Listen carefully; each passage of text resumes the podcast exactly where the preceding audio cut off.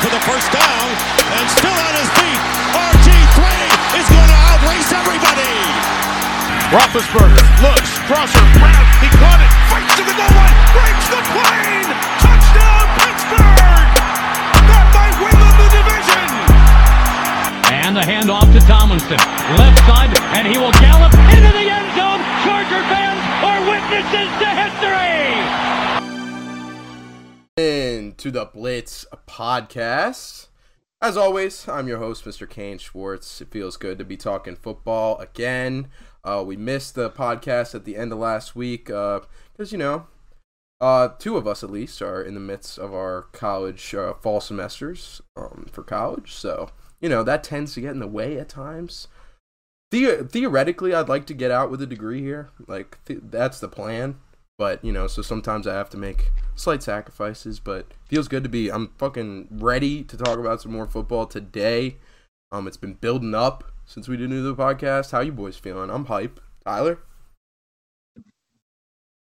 Yeah, doing great, doing great. Um, actually going to be going to my first home Vikings game this upcoming week against the Bears. Uh, so excited for that. I got some great seats. Um, so be definitely be looking into Blitz Pod Instagram. Uh, going to be doing a little takeover and show showcasing uh, that absolutely gorgeous stadium. Yes, I'm biased, but I think US Bank is probably in one of the top five, top six stadiums um, as far as not only amenities but just how it's laid out, where it's where it is in the city, and everything else. So um, I've heard nothing but incredible things. So I'm excited to experience it. And yeah, man, just another week. You know, week four was freaking crazy again. I mean, it started you know Sunday with the double Mm. doink in London and uh, double doink part part two, I should say. Um, and there, and there were just seemed like crazy finishes, uh, close games, it, and the parity is ridiculous in the NFL. Literally, any team can beat any team any single week. It seems like so. Um, yeah, excited to be back with you boys, talking some football, and I'm excited to Fuck dive in. yeah, man. Jaden, you ready to uh, run it back on our power rankings? Yeah, I'm I'm feeling good. Um, Mm-hmm. finally got we're starting the Kenny Pickett Fuck yeah, man. experience. It's so an exciting we'll talk about that and in a I am officially knee deep, head deep into the Carson Wentz experience. oh my goodness. But yeah, we'll talk about And that and more later on. But as we did last week, we are going to put together our week four power. Yeah, now that week four is past, week four power rankings, week five power rankings, whatever you would like to consider them.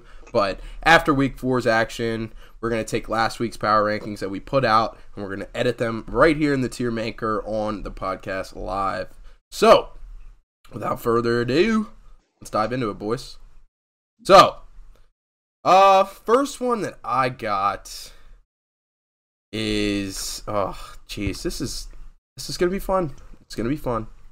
I think that the Chiefs move ahead of the Bills after their performance on Sunday night, I agree. and I agree. I agree. Now, now this question will be answered not this week, but next week because Bills play at the Chiefs next week. good point, good point.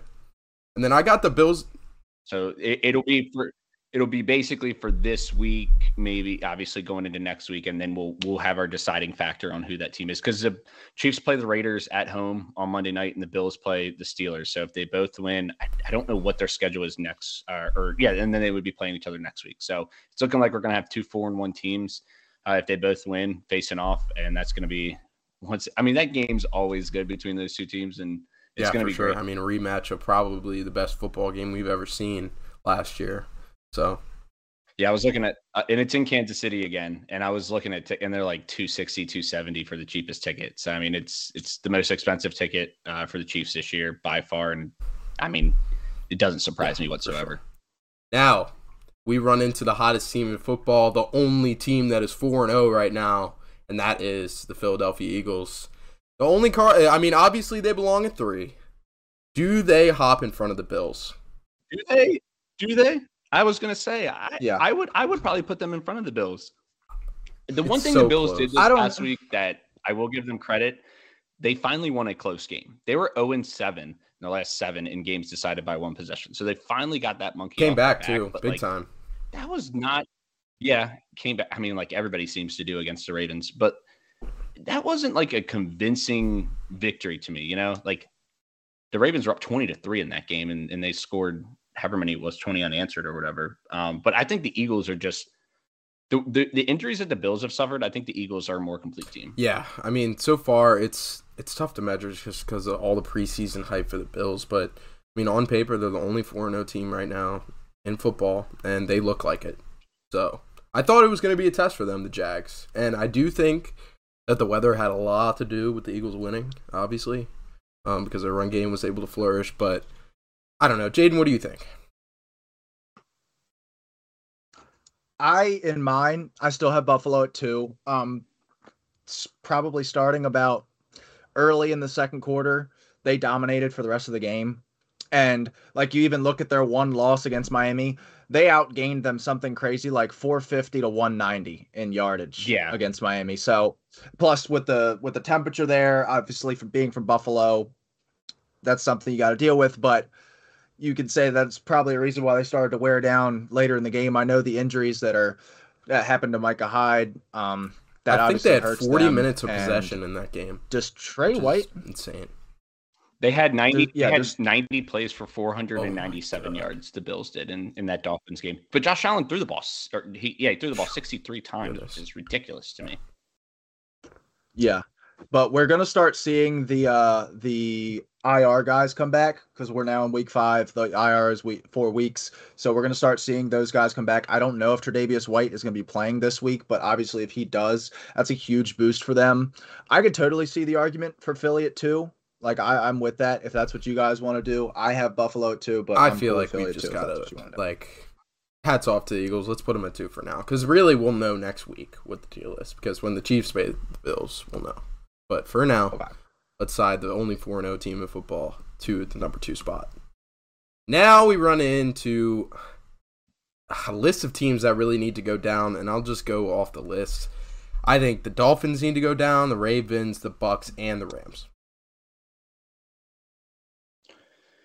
Yeah, honestly, Oh, I moved the Ravens up. oh I can't. I, I moved cannot. the Ravens to four. and it. And, and this is why see, I listen- don't disagree listen, the with Jaden here Dolphins- is because it, look at the teams that are behind them. Like, uh, yeah, the Packers won, but like against a third string quarterback, and that was not convincing at all. The Bucks, they did not look good. The Rams, that is a team Yeah. that if we want to really get into it, I I think they have got some extreme problems in in Los Angeles with the Rams, and we talked about it week one, talking about after that Bills game, that offensive line, and it continues to present problems even without Arik Armstead. The 49ers were able to get pressure with four guys pretty And that easily secondary is so night. bad. So I think that's a That sh- secondary is that- so bad. yeah, hmm. that that team is is got some big question marks. So I agree with Jaden on that as far as bumping Baltimore Yeah. to four. That's why, yeah, because the Ravens just kind of fell up by default. Like they they they lost, but you, you think about it, The they Ravens lost on here, like here's here, two plays. here here's a Like, stat. The Ravens obviously have Miami- trailed for 14 seconds this entire year, and Their 2 and defense is so horrific. Like I don't think that we can move them up with their performance that they had again on Sunday. Yeah, but who? Okay, I can't I can't confidently say that Green Bay is better than them because their defense is also horrific for a team that like when we came into the season we were saying that the defense is going to have to carry this team with the weapons not really being there and Rodgers just going to make a play when he needs to. It shut down the Bucks for at the all most so part. far. They shut down the Bucks like, for the most part. I feel like every game that they've been apart. Yeah, but that's Okay, the Bucks fair enough. practice squad with Tom Brady. The one team, But the- and I mean, like Bailey Zappe.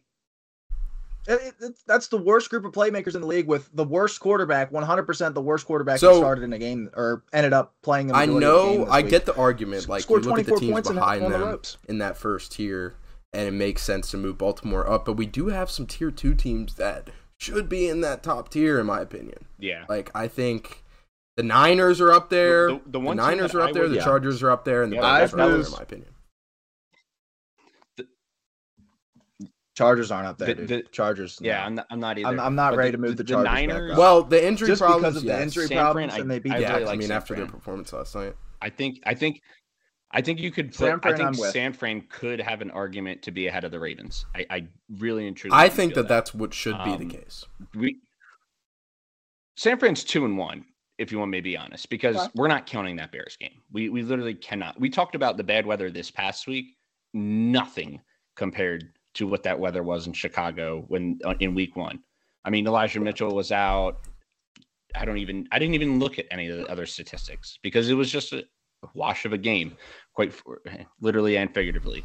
Um, but I think San Fran is, in my opinion, one of the more complete teams, even with Jimmy G. I, I he's going to manage the game. He's going to do what he needs to do. He's going to get the ball to Deebo, Kittle, and and Aiyuk, and their line's We've pretty good. I mean, th- their line held up really well last night against against a, a very good front with with uh, Los Angeles, and that was They without Trent made- Williams. So like Trent Williams comes back, and Right. just They made the that. NFC Championship last year in a much more difficult NFC. Like it's gonna be They've made it like what two of the last three Yeah, I think so. Or Three, Two not- of the maybe last not three, I straight, think. but yeah, they Kyle Kyle Shanahan knows what to do. Yeah. I'll, I'll give him that. so. Yeah, I, I'm. I like the Niners in front of the Ravens, and then the Packers. I like that, and then mm, do the Bucks. Are we moving? I think Yeah, the, the Bengals, Bengals move up. I think the Bengals should move So up. I I moved Okay. the Bengals up and I moved Yeah, because you Dolphins have to factor in Right. the Tua Yeah. injury with this because now that Yeah, he's probably out at least two weeks just because of all the backlash and stuff. They're going to hold him out even when they, you know, may not need to if this whole situation was if this whole media storm wasn't happening. Oh no Um, no no! I do have Tampa in front of Green Go, Bay. go ahead, make the Still, argument. I know. Look, what we what played when Green Bay played Tampa on Sunday night. That is not the Tampa that they're going to have for the rest of the year. They had virtually they had they had essentially what Green Gage, Bay had, at Rashad receiver. But now they're Scotty getting Miller. back, Those were their top three in that game. Yeah, and now they have Chris And Godwin Julio. and Mike Evans both coming back in the same week. And Julio, He Chris did. Godwin looked great. I think he had. I think he caught seven. They of are gonna 10 have a- targets. Mike Evans. Did come gets up a with little one. The one- twice. Um, Godwin. Godwin came out of that game for a little while too. I mean, you guys just I hate to use the term injury Mm. prone, but like He's exactly it. I mean, first it was recovering from torn ACL, then it was the hamstring. This past game was the shoulder. I think they're forcing I mean, him back soon. everything. I I think I mean they're they're asking if he was on a team that was like like if he was on the Jets or the Falcons or something, Agreed. he wouldn't be playing right now. It's the urgency that comes with being on a Tom Brady team that's kind of forcing him back probably a little bit too soon than he should be. Um and Green Bay, man, I I just have not been like overly impressed with any of their wins. It's so far. Like because said, it's they- because they the beat- Packers they define their offense with the a Bucks team. nowadays. Like eh, now that they have AJ Dillon and Aaron Jones, and Aaron Rodgers is on the backside of his career with not that many weapons to throw to, it's it's a run based offense, and that's always not going to look sexy. It doesn't look like the classic Packers, sure, but they're winning football games. I mean, barely. like that is a win that Yeah. The, They're- the Giants Packers are are winning if challenging Bailey Zappe was the So starter, don't- if I'll, I'll tell you this, if, if if Bailey Zappe was the starter going into that game, the Packers would have been favored by two touchdowns. okay, that's fair. I mean, they were still a ten. They were still a ten point favorite, and they sneaked out of that. I mean, sneak. They were they were one Bailey Zappe Yeah. completion away from losing that game on that third down at the end of regulation. They were that freaking close to losing that game. and they're one two point conversion away from losing to Tampa Bay or going to overtime against Tampa Bay, and it's a coin flip. You're one win on the season, Chicago. Justin Fields, we'll talk about. I mean, we could talk about that whether or not he got in or not. I mean, that was close as well. It's the NFL. It's parity. You can. I'm not going to say you can. Yeah, and I mean we're not. I we can't play the what if game to a certain degree, but like that's why I'm, I don't feel as good about Green Bay, especially as I did coming into the season. Like I think I had them as my number one ranked defense, and Mm. I, I mean I'm- they look like, like a middle of the, The pack other thing with Green Bay, the- well, the other the com the the conversation between the two bays here, Tampa and Green Bay. Tom Brady is about to Yes. be a single man. And you better believe that this guy is going to come. I was looking at the lines, you know, for this upcoming week, and they're eight and a half point favorites against the Falcons. And we can talk about them too. But I was like, damn, I was like, the Falcons, I, I kind of like that line. Like, pl- give me eight and a half and a That half from the. Falcons. Like, they're, pl- they're playing some good ball. That's and then this news points, came man. out about Yeah. Brady, and I was like, oh no, they're winning this game by 21, maybe 28. They're, they're he's, it's going to be absolutely ridiculous how bad they're gonna Okay, I can tell you guys really love the Bucks, and that's cool. Like that's it. I'll play the devil's advocate here. Their running game, Lenny does not look good. Um, he has not looked like the Lenny of uh, last year. And without Yeah, the threat of a run and- and- game and I and, know giving it to a 45 year old man to throw 50 times in a game, I don't think that's going to withstand for the rest of the year.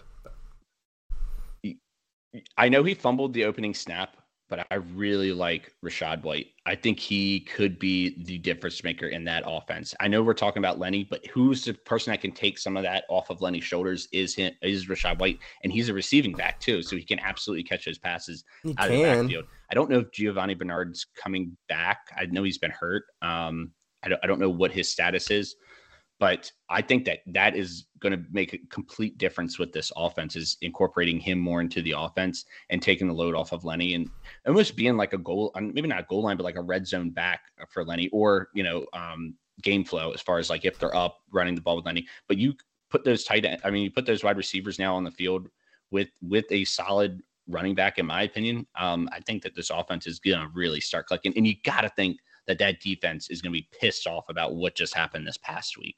That is not the Bucks D. They got absolutely Yeah, shredded. they did. I just, I don't know. Given, like, it sounds nice, and Rachaad White did get a lot of playing time on Sunday. I, will I'll, I'll I'll do this. I I will agree with you on the Bucks on where they are right now, but like next week, I would Sure. I would absolutely probably move them up if both if both teams win. I I Okay. if we're I'm not cool with putting in that. front of I'm Green cool Bay, with they that. have to be in That's cool. I think they have to be in front. I of agree with that. Cincinnati. Okay. Yeah, me and too. then that's I'm good with the All first right. tier after. So, You don't think there, you don't think there's an argument between for Minnesota to be in, in front of Cincy? no. nope. I mean, if you want to make the argument, I mean, I don't. I don't. nope. So let me ask you this because the Vikings schedule, the next four games are against the Bears, at the Dolphins, maybe without Tua, Cardinals in Minnesota, and then at the Commanders. Could be looking at seven and one.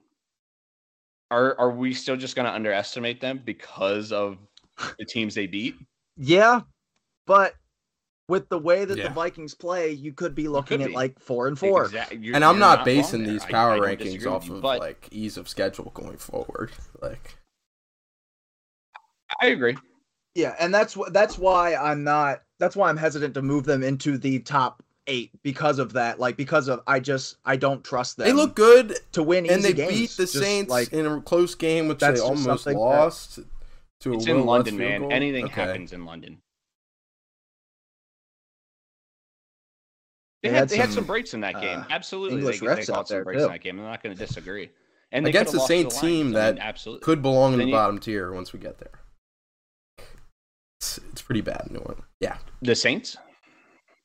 Yeah. I mean, I do too. They have I an had them in down tier there yet. but With, with with no weapons, with no weapons this past week, they play Seattle this week. Big game for them. yeah, Big for big sure. game. For All them. right, let's move on to uh, and big and big game, big game for the All right. pod uh, division winner Ooh. parlay because the Saints is really and truly the only one where we're like, hmm, that's the only one that kind of because the Colts are only like a Mhm. game out of first. The Saints are technically only a game out of first, and then we have the Eagles, the Vikings, Yeah. the Bills, and one more. Eagles, Vikings, Bills. I don't. I, I know then- we didn't touch the AFC North. Yep. Rams. The Rams. The. Rams are tied for first. Yeah, I don't, like the direction they're heading, but it's About to say I don't. I don't like. I don't know how I feel about that one either. But they get the Panthers All this right, week. let's move on to the Yeah, next tier game. of teams that we got here. And looking at the list, um, I'd probably put. Uh, okay, I'm gonna move the Chargers up. The the Falcons. The Falcons need Yes, to be in. I agree. two. I agree. Yes. So let's bump them up. They're five points away from being Yeah, undefeated. I mean they've been playing spectacular football.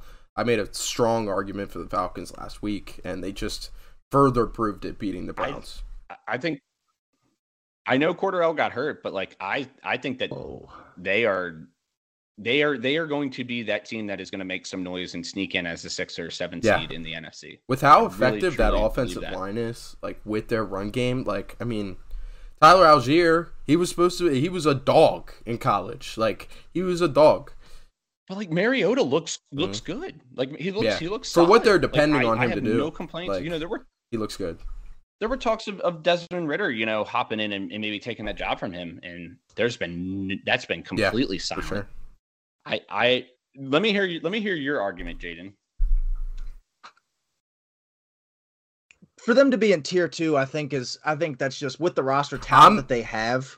I just. I can't. With what I'm with putting what them in front of on field. easily in front of the Tampa, Browns and I easily in front of the Lions. I do think that they do. I would put it. Well, we're gonna. I'm moving the. I'm moving the Lions down Hmm. pretty far in mine as well, but the Falcons. I just I don't trust what they're doing. I do think that they're somewhat of a good matchup for Tampa Bay because the way that they run the ball can kind of get Devin White leaning and could maybe create some big plays because Devin White does have a problem with diagnosing the run game. But I don't know. I I don't trust a team because eventually there's going to be a team that forces Mariota to throw to throw the ball consistently. I think Mariota completed like seven passes on Sunday. But I mean, I I, Yeah, I, I'm not- I, I would put them in front of the Broncos. Yeah, I would With put no them in front of the Javonte now? Broncos. I Now, where do we want to put the Broncos, by the way? Like, do they move down to that third tier now? After losing to the only 0 3 team in football? I, oh, I got, I mean, I'll probably put them at the bottom of tier two for now. I'll put them ahead of the Browns, but yeah, it's it's close, man. I, I just, uh, it's close. But I would put the Falcons in front of the Broncos for sure. Where do we want to drop the Broncos to tier three, or is that too? I think I think the Falcons should be on the back at like the very last spot of tier two. Okay, so behind the Broncos, I'm definitely putting them in front of the Browns.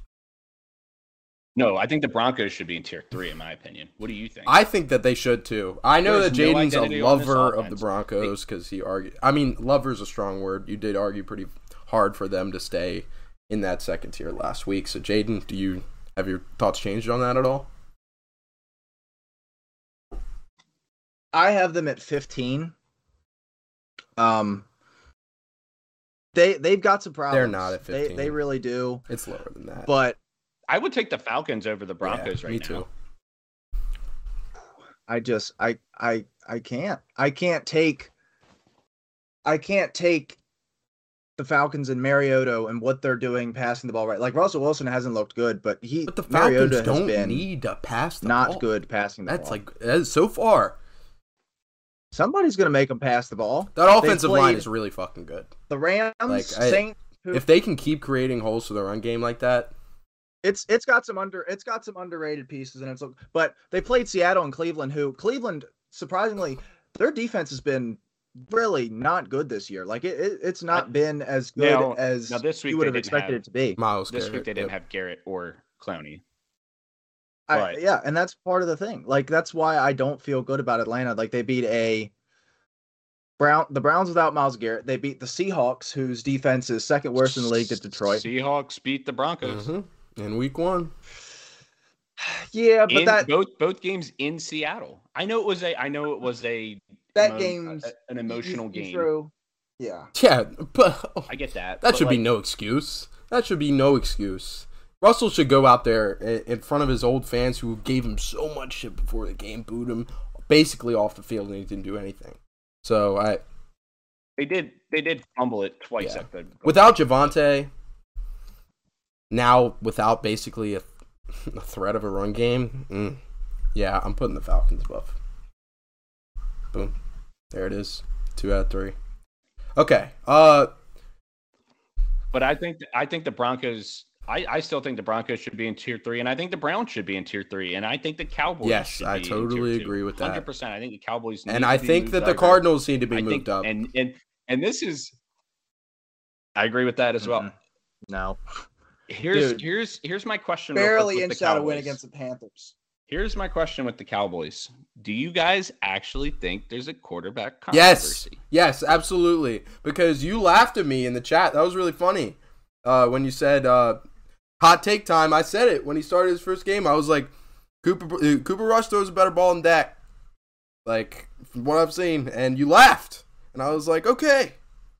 Cooper Rush is four four and zero as a starter and four four and zero against the only well. Dallas So, Cowboys quarterback in history to start his career 4 and 0. So I think there is legitimate quarterback controversy. I don't. I, I think that when when when Dak comes back and he's healthy, I think Dak gets the job. I don't think that that's. I, I think that it's going to happen. I I don't think that there's and and you can sit here and say that it might not, but Money rules everything. They're not paying Dak this much money to be a backup quarterback, no matter how good Cooper Rush might be. Yeah. When he comes back and he's healthy, It he's is the gonna get everything done. Cowboys. But it it is is the a Cowboys. conversation. It is a conversation. It is a conversation, at least, which is a great thing for the Cowboys and a great thing for Jerry Jones that this is actually a conversation because it means that the Cowboys are doing pretty damn well Also- with Cooper Rush. Like Mike McCarthy. Yeah. I mean, we thought we thought their season was Yeah. over after week Mhm. one. I mean, Mike McCarthy might be out of town if he doesn't make the right. Like, if Dak comes back and chokes it, like in two games, the leash is so short because McCarthy's leash is short.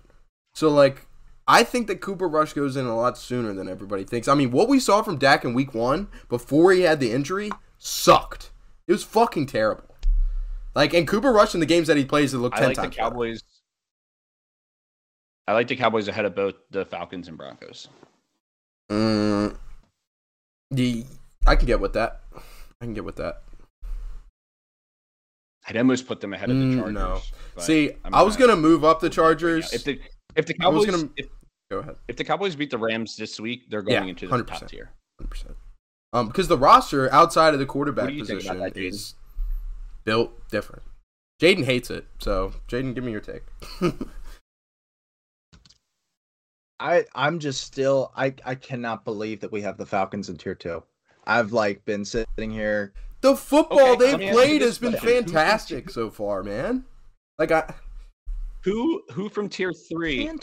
Who Fantastic. from tier three are you putting above them?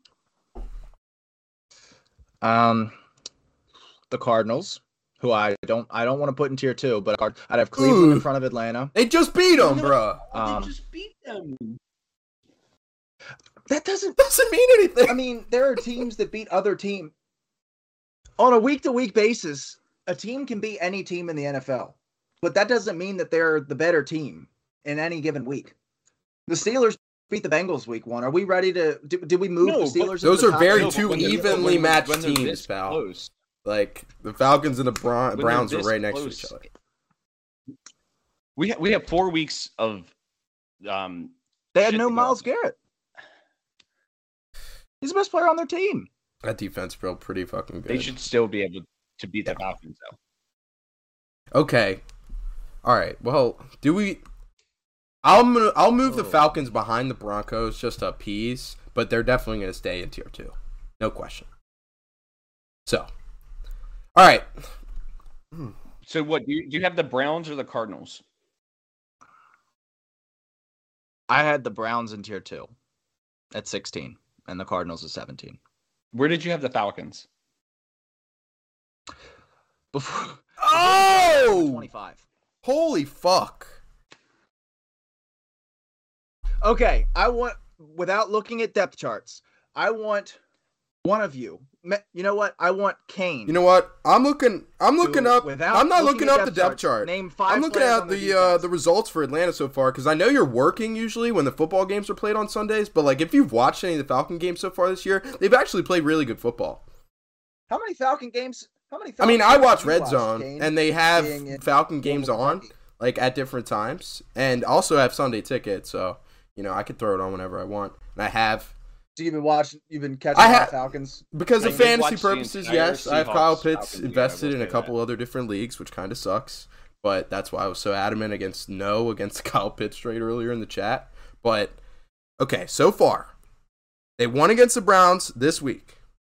They won against the Seahawks, who beat the Broncos. Lost right? At the Seahawks, who the Broncos could not beat the Seahawks at the Seahawks.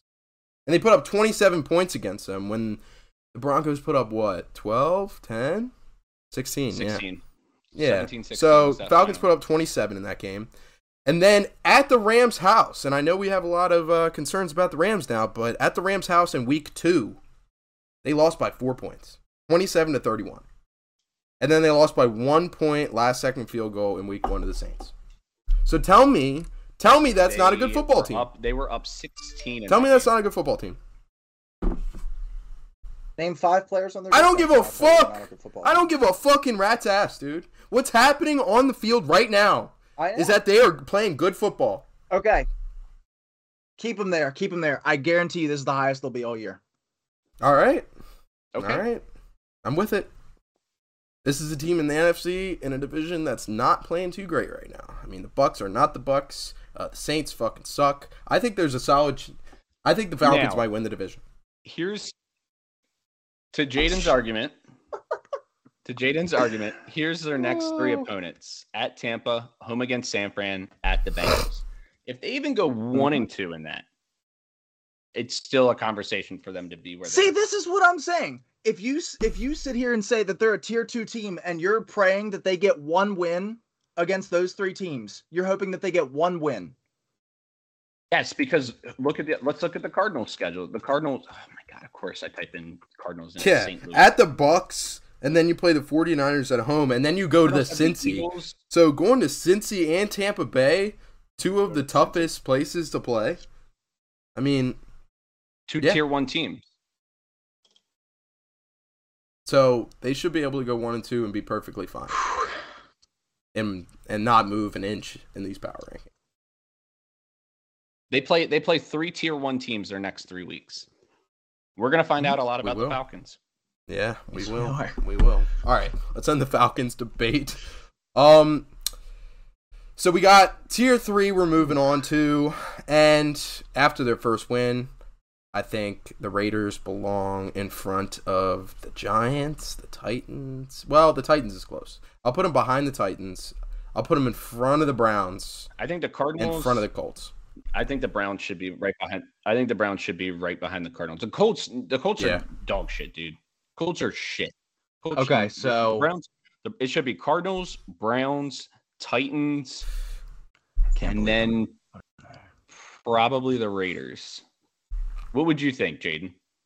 Okay, so my tier three currently is Cardinals, Browns, Titans, Raiders, Colts, Lions, Saints, Pats.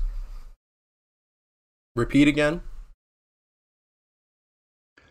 Cardinals, Browns, Titans, Raiders, Colts, Lions, Saints, Pats. I, you- Mitchell, I- I- Mitchell, Mitchell just texted me. How are we allowed to have a graphic with the Falcons in fucking tier two?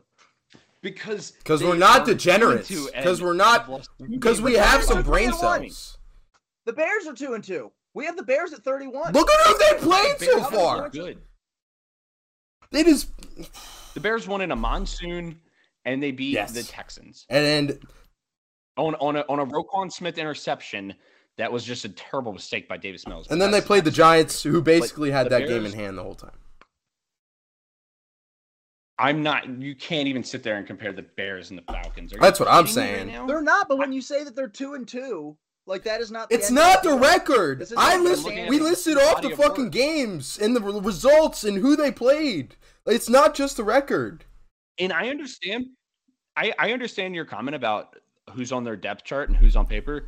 That's all great. Yes, go out there big and win the facts. games. And if they're winning the games with what they have, We said this about the matter? And- Titans last year. Okay, if they had beaten the if they had beaten the Saints in the three and one, what's our conversation then?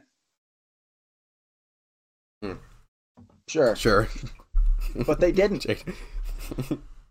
You're right, they didn't. They lost by one. You're you are correct on that. and without the Jameis. I still think I, I still think out of the, the two and two teams that are there, between them, the Cardinals, the Titans, and the Browns, I think that they're the best team out of that I group agree. of four. right now, as it stands. You can't just put name value on these teams and be like, oh, because of all the shit that we put on them in the preseason, they belong above. Like, we are four weeks Yeah, into the season. We know what's talent- like. Put roster talent puts a ce- ceiling on a team. Like what you have on your roster is The Falcons also have a very young roster You- you who really go- don't have defined names yet. So, like, they're gonna become stars. That's my point. like, they're emerging Their, stars. their, their roster isn't. Like an AJ Terrell. AJ Terrell is a superstar. Yeah, go. Okay, Kane, go ahead. Let's let's list some emerging names, buddy. They, I know that they are a very young defense. How about all right? Take one, Graham, emerging star. Jaylinn Hawkins. Okay, congratulations. You spent the Evans, time to memorize the Atlanta Falcons defense. That's about all that I Congratulations. know. You are a football man.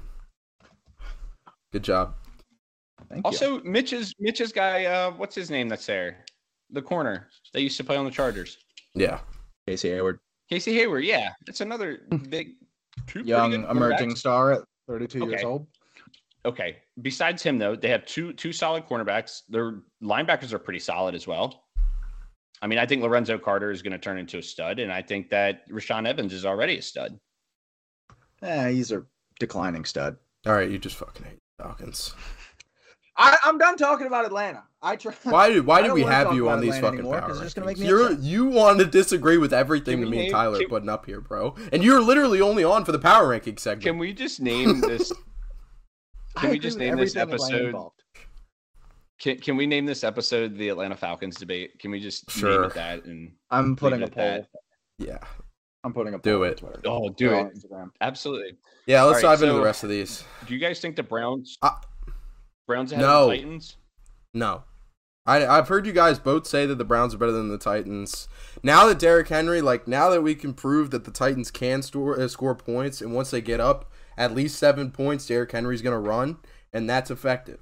Like we've seen it now for two weeks, so I think that we can put the Titans in front of the Browns. I don't think the Browns look like the Browns this year, man. I mean, obviously, you know, you don't you have Jacoby Brissett at quarterback, so that's not the best. But this is it. I mean, I mentioned this last week. If you really thought that Baker Mayfield was one of the worst quarterbacks in the league, then Jacoby should have been leading this team to 12 wins in a playoff. You know, like, and it's it's not gonna happen. Not gonna happen. So, I'm eh, I'm not. I, the Browns are definitely certifiably behind Arizona and Tennessee for me. But I want to hear the case from you guys. I think that they still have one of, if not the best, running back tandem in the league. Um, I still think that their defense is pretty solid. I mean, it's not great. I mean, I think it was hyped up to be this top five, top seven defense, and I don't think it's that, but I still think it's top 15. Um, I, I just worry now with Treylon Burks getting injured. I mean, all that's there is Robert Woods. I mean, who the hell else is there to throw to? I understand Derrick Henry's there, but you know, I, I just I, I wonder what this offense of Tennessee is going to look like with literally no wide receivers. I mean, are you Kyle Philips? Is that who Nick Westbrook-Ikhine? Is that who you're going to depend on t- to create an offense? The defense is meh. I mean, it's it's solid. They've got some names, but I'm not sold on their defense. I th- I think that they're not a, a top 15 defense. So I, I think the Browns are better, but slightly. Also, something that Yeah, you I could totally into hear an argument. I could totally. Bra- Vrabel won Coach of the Year last year. That's all I'll say. Now I'm done. Jaden, go ahead. I could totally. Didn't take, Stefanski win the year before? Yeah, I did. Uh, You did. touche. You say? Um, I could totally see an argument for Tennessee over Cleveland. Um, really, either or here. You're looking at two teams that are dominated by the run game, or are dominant with the run game. Um, just kind of who has the hot hand. we think- Jacoby Brissett looked really good week three, so we had them in front. Didn't look so good last week. Now they're probably going to be behind. All right. The Saints. Do we think Yeah, that go ahead. Cardinals? Do we think the Cardinals are ahead of both of those teams? In my opinion, the Titans are number one. I really, after watching the Cardinals for multiple weeks now, Jaden, I'm on the bus. They fucking suck. I'm on the bus. I'm totally arms in, legs in, in the bandwagon. The Cardinals stink. So I think the Titans are better than the Cardinals personally. But I know that you guys both have the Cardinals ahead of the Titans. Do you want to? You guys want to know an interesting stat about the Cardinals, I'm real quick? move them back. Actually, The Cardinals have not scored one point in the first quarter. They're being outscored 66 Yes. to Oh my 16 in the fucking- first half this year. That is terrible. Terrible. You're not going to win a lot of football games doing that. I mean, the statistics is eh, statistics from teams that score first. I mean, it's not as big, They were down 10 nothing to the Panthers, and then we know that uh, they were down 10 nothing to the Panthers, and then we know what they were down to the Raiders. What was it, uh, 16 Mm-hmm. or something, 20, something like that? It was. I mean, they had, so yeah. I mean, you keep facing yourself with these deficits, it's not going to end very well. I'm going to put the Titans in front of the Cards. And is there an argument for the Browns in front of the Cards? I, I like the Browns in front of the Cardinals. What do you think, Jaden? yeah, I'm with that as well. Yeah. Okay. All right. All right. Sweet. Good shit, boys. All right. it's nice to have some ease, nice, some agreements after that. After that Atlanta conversation, my blood's still boiling from that shit. But okay, um, the Raiders had their first win. I do feel like they move in front of the Saints. In my, I opinion. would agree with that. I agree. I agree. yeah, because I Saints agree stink. with that. It's- yeah, That one of my big takeaways um, from this week is it's time to bench Jameis. Team looked better with Dalton. Jameis is two. This offense can work, especially with the defense being good. This offense can succeed without the big play all the time. And that's what Jameis is. He's always the big play. He doesn't like taking the little stuff. Dalton takes the little stuff. And that's probably, if you want to win in this division, that's kind of what you got to do. I like the Giants Yeah, in front I- of the Saints. What do you guys think? That's close. All right, let's Not with Daniel Jones band. let's first banged up. talk about okay, what teams And in tier Tyrod. four? What teams in tier four need to move up? And in my opinion, I think the Jets and the Seahawks both have cases to be in tier three. I think the Seahawks do, and I think the Patriots do. What do you think, Jay? For me, it's just the Pats. For me, it's just the Pats.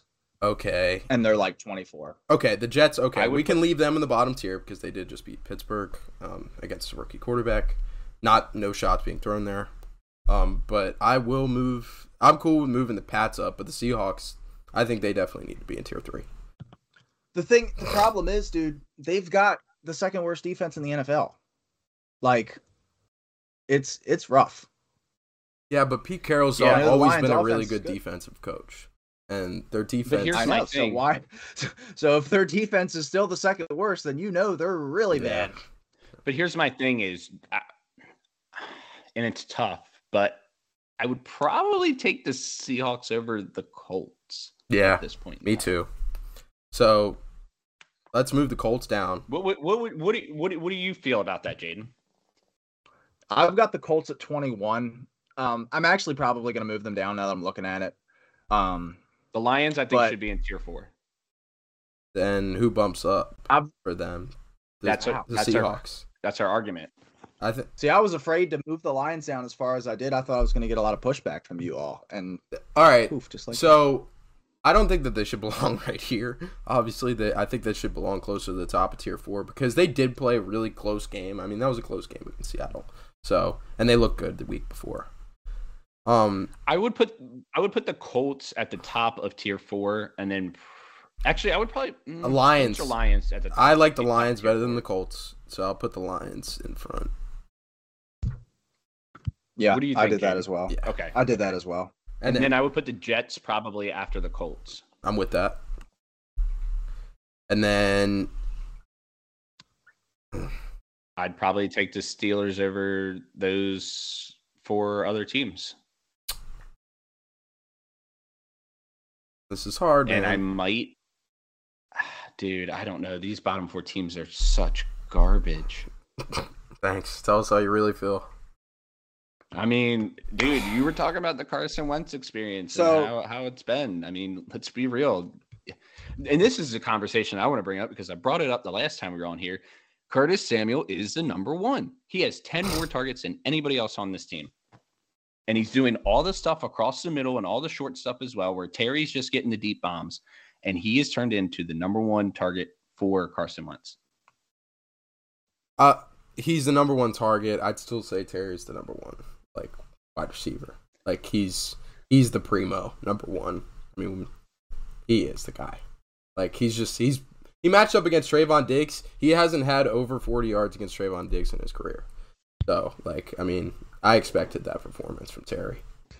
So But it's not just one week. It's, I mean, he only had one less target. Yeah.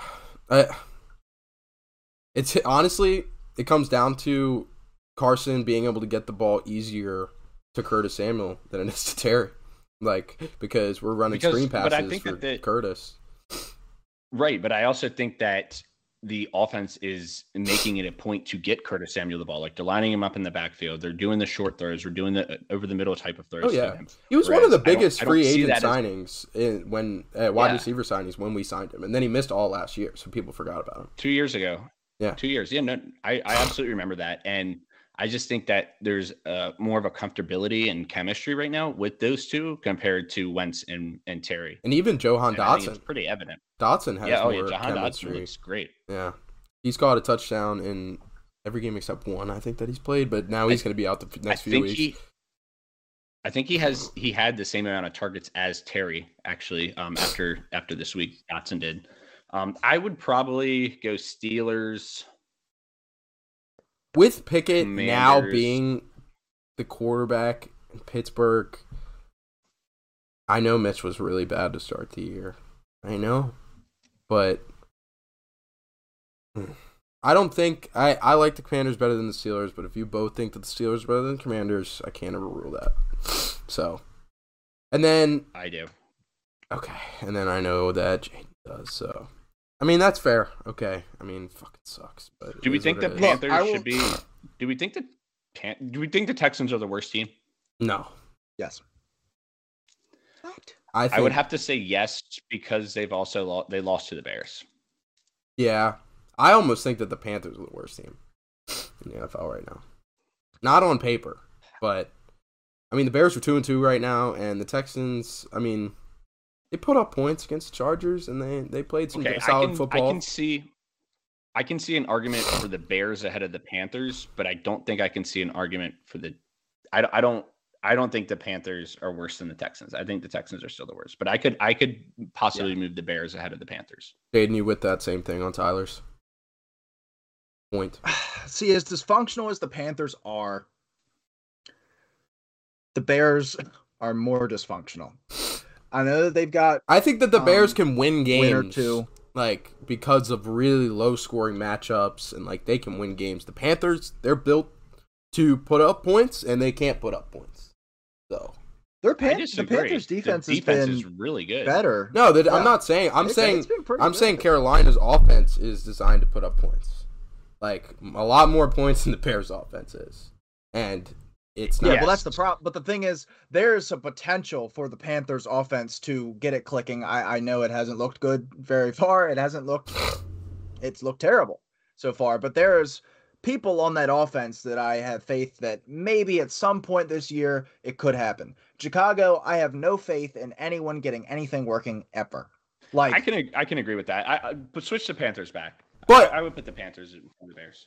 the Bears can win games solely on the run game. Like they could have Justin Fields run five, throw the ball five times and still win a football game. Like we've seen it so Hey, far this year. Like Justin Fields Justin Fields hit his uh over in yards this week. It was listed at a, at 148, which I don't know if I've ever seen an NFL quarterback have that low of yards, and he got 179, I think. So good good for Justin Fields. yeah, let's go, man. I mean, he he got like a fifth of his yardage total in like two plays. Well, there was one play to Mooney that was like a 60 or 70 yard pass. That was like a Yeah, like for the se- a fifth for the season, not Right. just for the game. Yeah, I think that the Bears. Uh, Um, all right, fine. I, I like the Panthers. I like the Panthers. Jaden Jaden makes a good point with just uh, like the potential and, and how they actually have guys that can score, and the Bears just don't.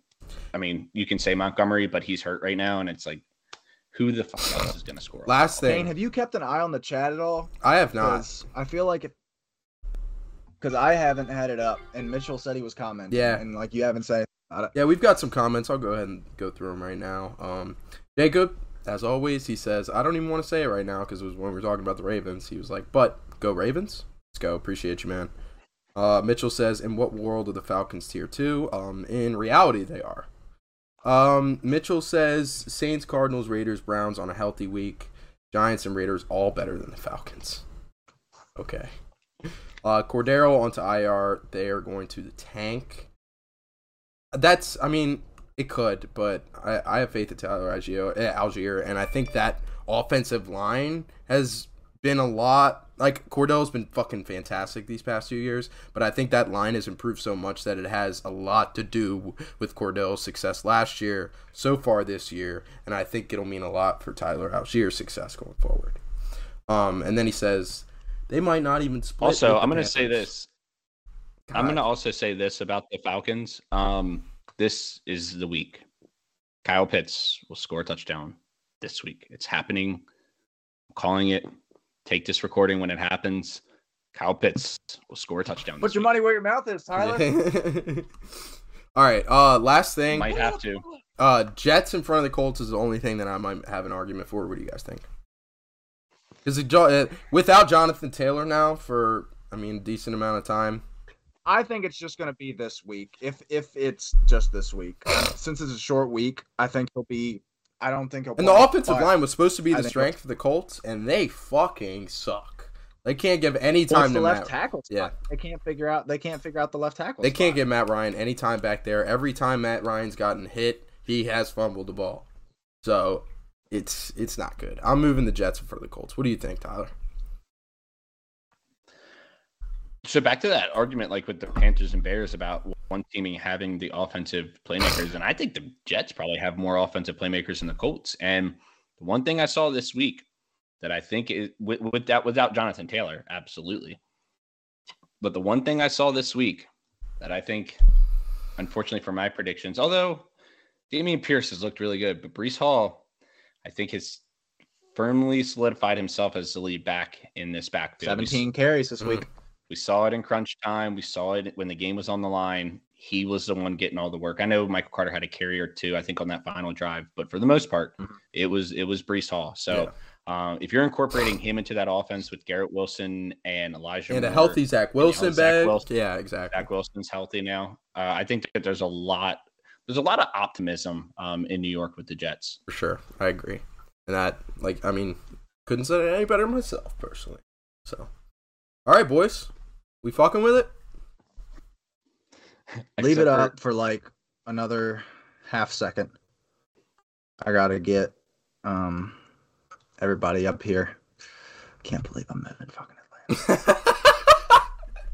this was the Atlanta. If we have any Falcons fans that are listening to this, I, I hope Yeah, y'all are. yeah, enjoying, I uh, hope- Kane and yeah, I's comments. exactly. Of optimism. yeah, we hope. And also, I totally Mhm. shit on the Bears on the Instagram this past week, and I just made an argument for them.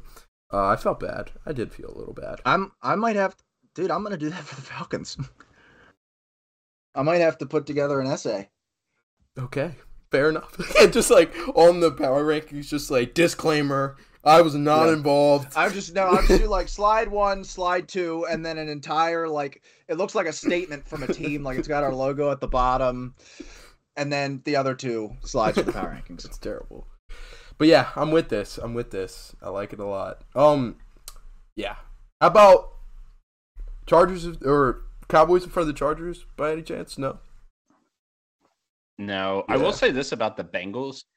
This year, the Bengals have faced Mitch Trubisky, Cooper Rush, Joe Flacco, and Tua for half, and then Bridgewater. So this week they're going to face Lamar Jackson. So it's going to be their first legitimate. I don't even Test. think about that. That's crazy. It's going to be their first legitimate test at quarterback. Um, and I'm interested to see how they're going to fare because you know the big question is going to be, well, if Baltimore gets up, what are they going to do? Hmm.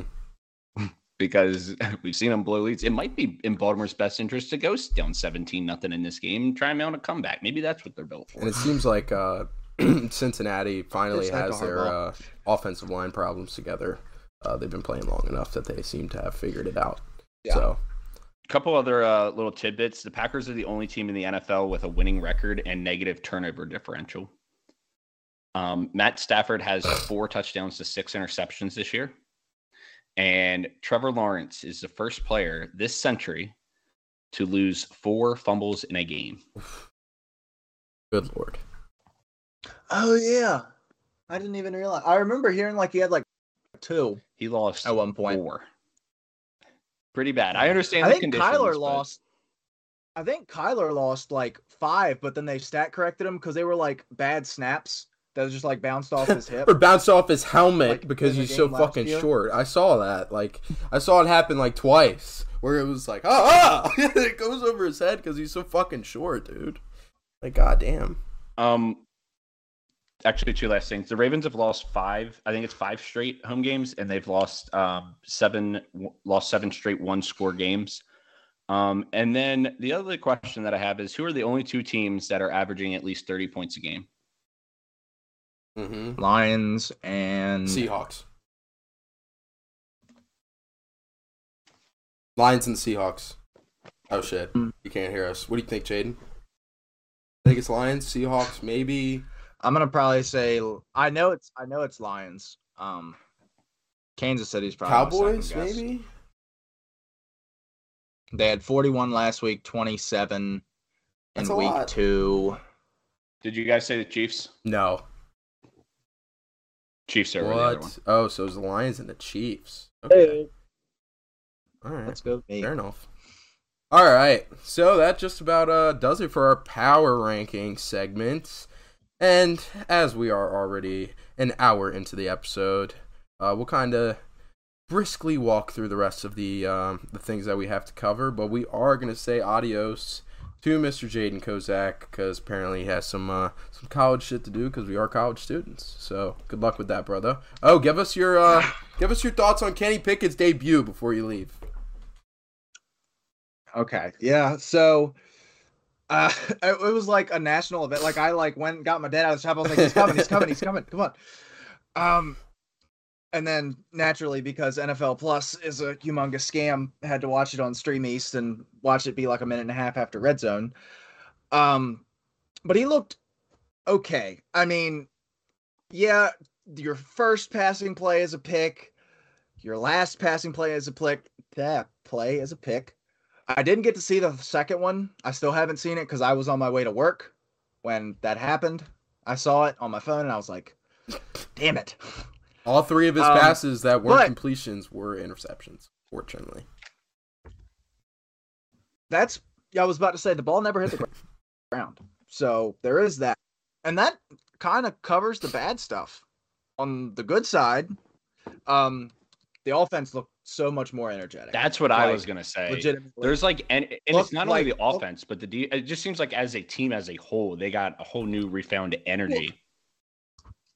And it definitely helps that the guy that the crowd was screaming for for like the last three weeks finally comes in. I mean, that crowd was probably outside of the. You're Big saying Ten, you're saying um, Acrisure was last Big Ten bumping?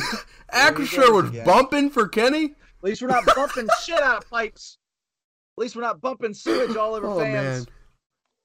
man. Nice. Um, but yeah, it, it was it was pretty crazy in there. So I'd imagine that helped feed into the energy. Also, Mm, George Pickens. he's here. I've- here. I've- Uh-huh. Number one waiver Uh-huh. wire Yeah. this week. seven catches for 102 yards. He looked fantastic. Um, Kenny Pickett really seems to like him. Also, Pat Freiermuth. He hit Pat Freiermuth a lot. Freiermuth had nine targets in that game, caught seven of them. Um, tight end six in fantasy. Just saying. Just saying. Um, the, the line even looked better. Najee was getting more holes than he's had so far. Kenny Pickett also kind of getting active with his legs a little Two- bit. I know that rushing like the touchdowns. touchdowns Any, that uh, he had. Yeah. Any the touch- fake I mean, slides? Any fake slides in AFC the North or no? No fake slides. I do think he needs to pull that out if the NFL didn't outlaw it. I can't remember if they did or not, but if they didn't, Watch him try to pull that needs to, shit uh, and- and they get that just active. fucking lay him out. And like, oh my god. Yeah. Oh, helmet off, falls in the air. Oh my god, his jersey's ripped in half. heads Oh in the God. air. We're not Uh, wishing that upon Kenny Pickett, just to be clear. But yeah, he um was throwing the ball with zip. Let's uh the the whole baby arm thing that he, I contributed. I said that I didn't like his arm strength coming out. The last play of the game, and I know that's like a I'm gonna run and put my ass into it, but dude, that ball 70 yards in the air. Like that ball made it to the end zone. He was sitting at our 40 when he threw the ball. So he he you know was able to put some on it. Obviously, haven't got to see him in the elements yet, which is like the big thing with the hand size and the gloves and everything. Um, I just worry about. but it could have been a lot worse. I just worry about, and we talked about this. I just worry about the confidence with these next four games. You know, with at Buffalo, Tampa, Dolphins, and the Eagles. I mean, that's a absolute gauntlet for any quarterback, especially a rookie. Those are going to be your first four starts in the NFL. So I do worry about that. But I think that there's definitely a newfound um, enthusiasm with the whole team and with the whole city with with bringing him in for sure. Yeah. Well, the thing is, he's a really confident guy. Like he he just I think, and that's part of the reason why we brought him in is because he just exudes swagger and confidence. Like I saw more energy out of him specifically after he got that fourth and one sneak, like just a first down, than I saw from Trubisky all year. Like he brings that energy that we just didn't have before, and that's why yeah, I mean, obviously, it's gonna. You're not gonna find too many moments where he can show off that energy over the next four weeks. But I think he's got he's got a good head on his shoulders. I think he's gonna be able to handle it. I mean, this is a guy that came into Kenny or shit that came into Pittsburgh as like they were a terrible organization and knocked off a ranked team in the first game they played. Worked his way up from not even being talked about being drafted to being a first round pick. Took them to a legit bowl game. Like I think mentally he's got it, and that's part of the reason Fuck why we yeah. drafted. I mean, I'm all aboard. I hope I did. I was one of the guys before the season that said Mitch was going to play a lot longer than everybody did expect, and that was the total opposite. Uh, we're going into week five, and Kenny Pickett is now the starter. So, I mean, we'll see how it works out.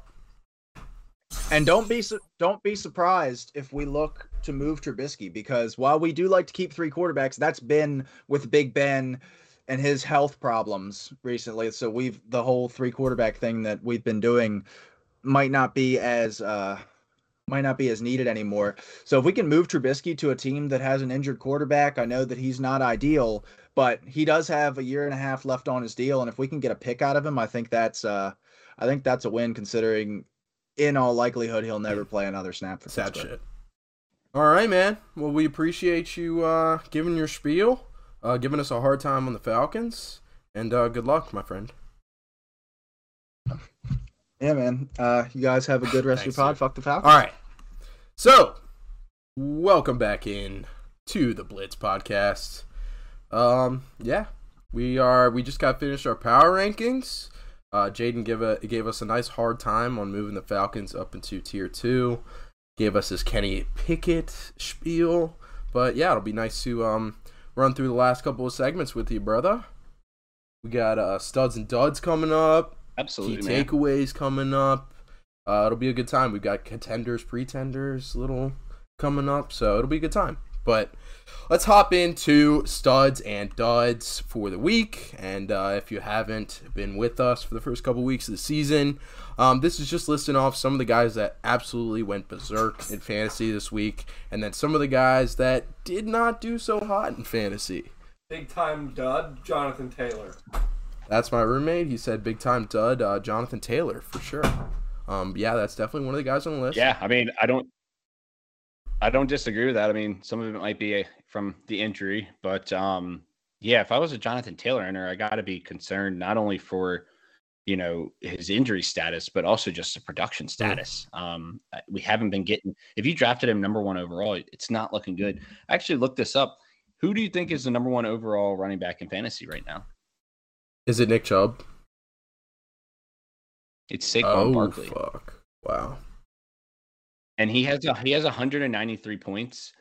After week four previously so this is probably dating back to like 2000 the least amount of points for number one running back in fantasy through four weeks was 213 so it's almost 20 points higher than what barkley's got now. So it just shows you how depleted the running back position is to really find that that top tier guy. I mean we talked about it. You know, that zero RB strategy is kind of looking really good right now if you utilize that in fantasy. Because if you were getting guys like a Clyde Edwards Helaire and a Kareem Mhm. Hunt to Duke to go one two, and then you just load it up on the receivers, tight end, and quarterback, you're looking pretty good probably in fantasy. So it's going to be an interesting trend to watch. Um, it's something that I mentioned, you know, after week one with you know seeing more of a timeshare with so many running backs in the league, and they're not being those you know one A type guys uh, really and truly anymore. So that's absolutely one um, that I would put up there. Javonte Williams yeah. as well. I mean, once again, I know he got injured and and he's out for the year now, but that that's another one that really just stuck out to me as just being like, damn, like not neither of those guys could get it going. Yeah, for week. sure. And I mean, we mentioned Jonathan Taylor. I've got him on the list here in the dud section. I mean, it's really comes down to the offensive line. Like that offensive line was supposed to be one of the best in the league coming into this year, and they're just loading the box. I mean, we talked about it. I mean, if you can't beat them in the pass, you're just going to load the box up, and I mean, it, it's bound to make your offensive line look bad. You know, so Jonathan Taylor not Absolutely. feeling too great, but I mean, guys like, and this is the last thing I'll say before I hop into the rest of the duds, but like that zero RB strategy, you're fucking right, dude. Like, if you drafted a guy like Aaron Jones, top of the third, bottom of the second round, like that's a guy who's splitting work in Green Bay, and he's he's a top five fantasy back right now. Like, Yep. yeah. Absolutely. So I mean, it's it's And then you got a guy like like Dameon Pierce, who's probably, I mean, he's RB one right now. As, as, if you have him on your team, unless you have, like you said, like a guy like Saquon or Nick Chubb or or Barkley, I mean, or um, Aaron Jones. But yeah, I mean, he absolutely has been killing it the past couple of weeks, and I think he's turning into. And I said at the beginning of the year that he would have a better season fantasy wise than Breece Hall, and I know we just hyped up Breece Hall as coming onto the scene and him having a, a pretty spectacular week. But Dameon Pierce He's is the here. guy that if you waited on and got him in like sixth, seventh, eighth round, you're reaping the benefits yeah. for sure. Oh yeah. All right, let's dive into the full list of duds we got here. Trevor Lawrence puts up three points. Um, that not a lot to take away from that. I mean, that was a lot of the weather. Four lost Yeah. fumbles. I mean, That weather was really because I made this whole argument before the week about how Trevor Lawrence is finally here and listed off these great stats, but I don't think that could be thrown out the window because of the weather game. I think that he'll get. He, he plays the Texans this week. I think that he'll get back on track this week. I don't know if he's going to have a 28, 29 point game, but I could see 20 points from Trevor Lawrence this week. I mean, it's it's home in Jacksonville as well, um, so I think that that'll help out. So yeah, I think I think Trevor Lawrence will have a nice bounce back week against the Texans. Yeah, for sure. Uh, some of the other quarterbacks that disappointed this week, Matt Stafford, he put up seven points. Are we? Is it almost time to declare Matt Stafford dead in a ten-team league? One quarterback. The thing that the thing that just ex- like it concerns the fuck out of me if I'm a Matt Stafford owner is he literally throws the ball to one guy. Like he, if Cooper Kupp's not there, I mean Higbee was a little bit there last night, but like, who is Allen Robinson? Where where is this? He guy? overthrows him, I mean, this- this and I think it's is- on purpose. He- He does. I, I I don't I don't know what it is, but like it is just there, there's no chemistry between the two guys. And we talked about, oh, this will be the year that Allen Robinson really busts out. He's finally got a quarterback. And through four weeks, he has been absolutely atrocious. If you drafted him and Kyle Pitts, man, you are you're struggling right now in fantasy for sure. And and I think I I asked you guys a question. I think he's Yeah. droppable. I think that if you have Allen Robinson and you're thinking about dropping him, I think you probably. I mean, he was him. the number two option going into the year, so it's like, I mean, I think it's pretty easy. And we saw what number two options were do. We saw what number two options did with OBJ and, and Bobby Trees, Robert Woods. We saw what those guys were, were doing in that offense, and he hasn't done a lick. I think he's got what five catches. On I think? Skowronek and Tyler Higbee are better options in the Rams offense for fantasy. And I wouldn't pick either of those guys up, but I think that they're both better than Allen Robinson right now.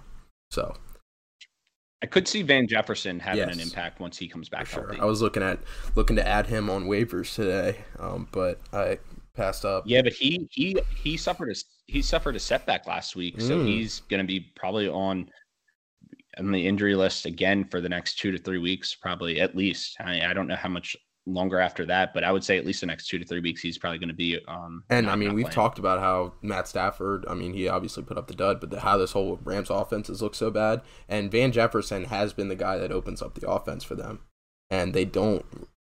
Yeah, and it's and it's the offensive line. The dude's got no Mm. time back there. Yeah, he's got to move around. All right, and then uh, Carson Wentz. He put up nine points. We'll talk more about Carson Wentz. Uh, Carson Wentz experience later.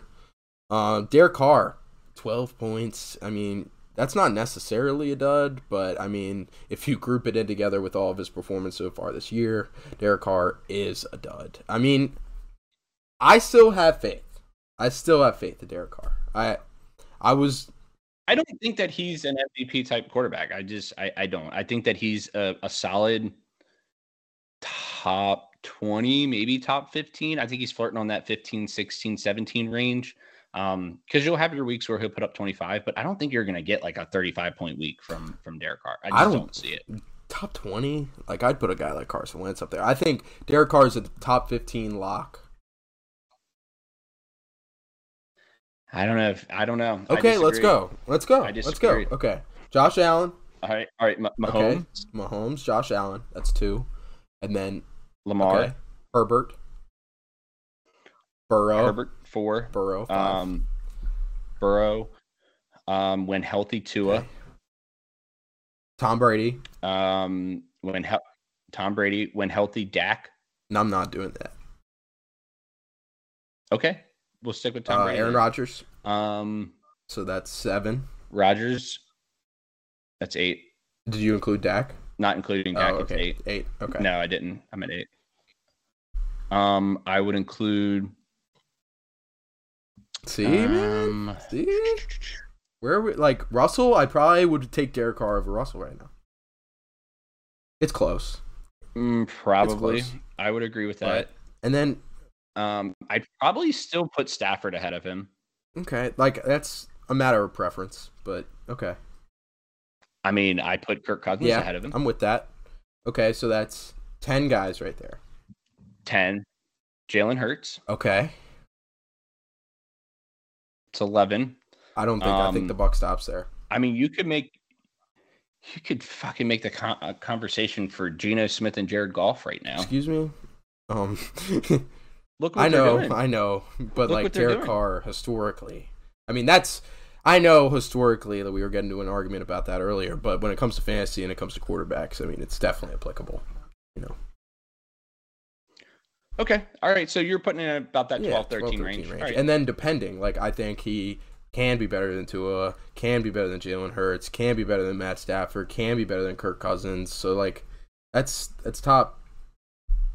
Besides Mahomes, yeah, That's top. yeah, that's top seven or eight. So, all right, good conversation. I don't see it, but hey, you know what? You're if you're gonna stand by it, stand by it. I'll I'll let you have that one. I'll stand by it because now I have more confidence in Derek Carr going forward, especially after seeing that performance from Josh Jacobs. Because now that they have a running game and everybody's like, oh, Josh McDaniels, the passing game wizard who's going to put this fantastic offense together. Like, you can't not have a run game. Like, so now that Josh Jacobs actually contributing and not taking 30 carries in the Hall of Fame game, uh, yeah, I like that. I like that. So it's a good sign of things to come Yeah. for the Raiders. You know, that's a guy that once again, I just if you went zero RB strategy and you took him in like the third or fourth round, once again reaping the benefits. I mean, it's a guy that everybody every year just writes off. Josh Jacobs isn't gonna be good. Josh Jacobs isn't gonna be good. And he just continues to produce. Every single week he continues to continues to Last produce. year it was kind of on and off for Josh Jacobs, but this year, I mean, he's He had battled Mm. injuries. yeah, and that was the turf toe. That was something hard to come back from.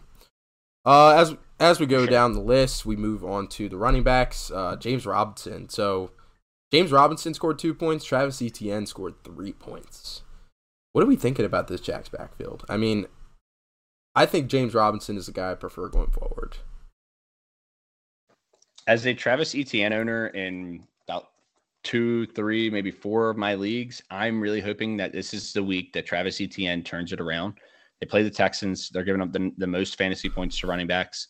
If if there's going to be a week where Travis Etienne s- s- cements himself as a viable flex, maybe RB two option, this is the week. James Robinson had his fumble issues last week, um, and and I still think James Robinson is uh, is a very good running back. But I'm gonna I'm gonna keep sticking by Travis Etienne. I mean, eventually it's got to work out. Eventually, one of these. He's too good. He's so explosive. He has the looks in the red zone too. Eventually, he's gonna break yeah, through. I. But James Robinson is so good too. Like I mean, he came bursted onto the scene as the seventh round running back and was a top three. I think he finished top two in fantasy um, his rookie year, and then he puts up a solid year last year, um, despite all expectations.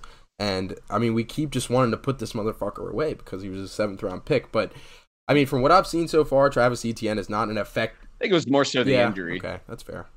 Well, I I do feel like there has not been a belief in James Robinson just because of the late round pick. Like Travis Etienne, he's a first round pick. They're Like Right. And and he was out all last year and people were hyping it up. Oh, he's gonna be back with his college quarterback. The hype has been there around Etienne. The hype has not been there for Robinson, and he's just slowly but surely still done better um than my than biggest hope for Travis Etienne going forward in the season and what I think his ceiling is is that he splits work with James Robinson and he gets mo- the majority of the passing work. And he can be a flex option if that's the case, but he's not going to be the RB1 in my Very opinion. true. All right, let's move down the list. Uh, we already mentioned Jonathan Taylor scoring two points. He's going to be out the next couple weeks. That sucks. Uh, Greg Dortch, uh, super hot ad in fantasy over these past few weeks. Well, put up a solid two points. So that's a dud. Yeah. I think the Greg Dortch experiment's probably all but over. Um, I know Hollywood's still there and he's getting the ball. Rondale looks, Moore then got looks now that he's back. Rondale, Rondale, yeah, Rondale coming back from injury definitely hurt Greg Dortch, and um, you know, before you know it, Hopkins will be back. So once those three guys are back and healthy, I think Dortch is pretty much just going to be off the radar. But good story, you know, first couple weeks Yeah, for sure. and also uh, Kyler seemed to get some chemistry with Zach Ertz on Sunday, uh, which was good to see. So did, I mean, if Ertz, Rondale Moore, Hollywood, and then you get D Hop back, I mean, this offense could be as dangerous as I claim they were before the season started. Number two yeah, offense. James Conner has been dog shit this year. Uh, all right. As we move down the list, Amari Cooper scores two points. Um, I'm not too concerned. He still is the number one wide receiver, clearly in Cleveland, and Jacoby can throw the ball. He can make. I mean, Amari's performed spectacular so far this year. Uh, Gabe Davis puts up another stinker of a performance at three points. Pretty sure I saw today that he has the fourth least targets per route run in the league right now, um, which is not good. I do think this is a lot of his ankle because he was a game time decision for both these games. Well, and the, the Yeah. elements, the elements this past week. I mean, you got to take that into consideration for Mhm. sure.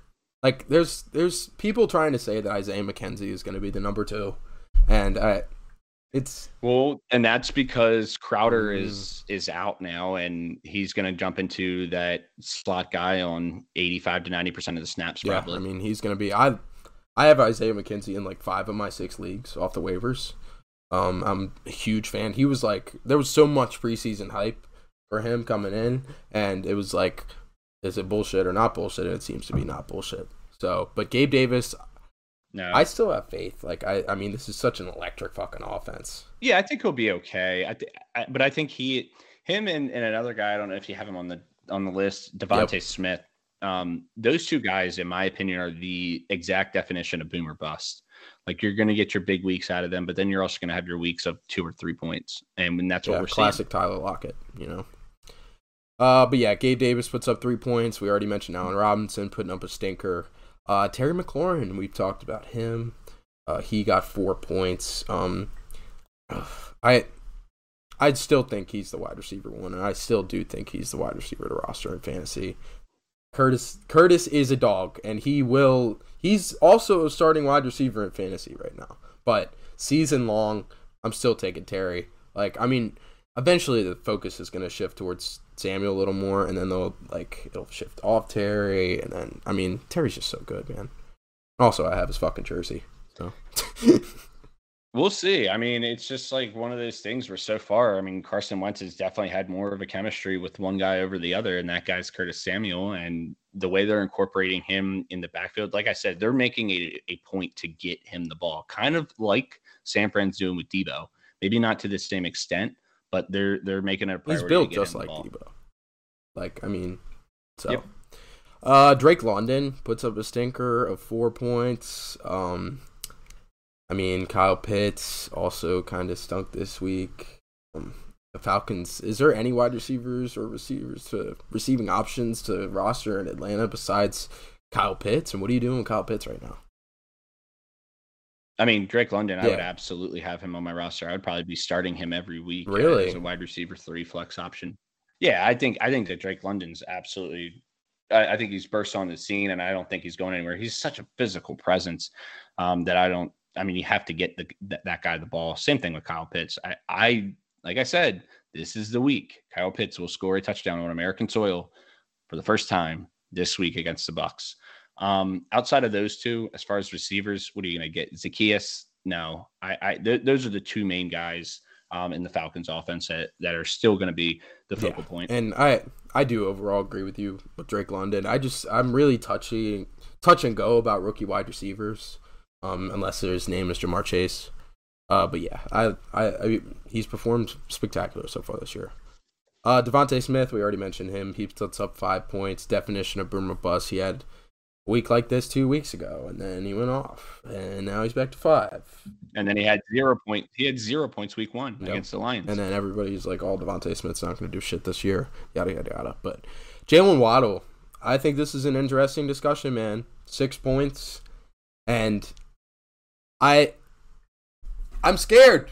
I just traded for Jaylen Waddle in the Duck League, and I'm scared. Like I, he didn't. Tua didn't seem to, or not Tua. Uh, Teddy Bridgewater, if he plays a significant amount of time over Tua, which it's looking like that's going to be the case. I mean, he didn't seem to look for Jaylen Waddle very much. Well, I don't think any of the wide receivers really had a. I mean, Tyreek had his moments. Tyreek had, like- still, there were some Like throw- over hundred yards.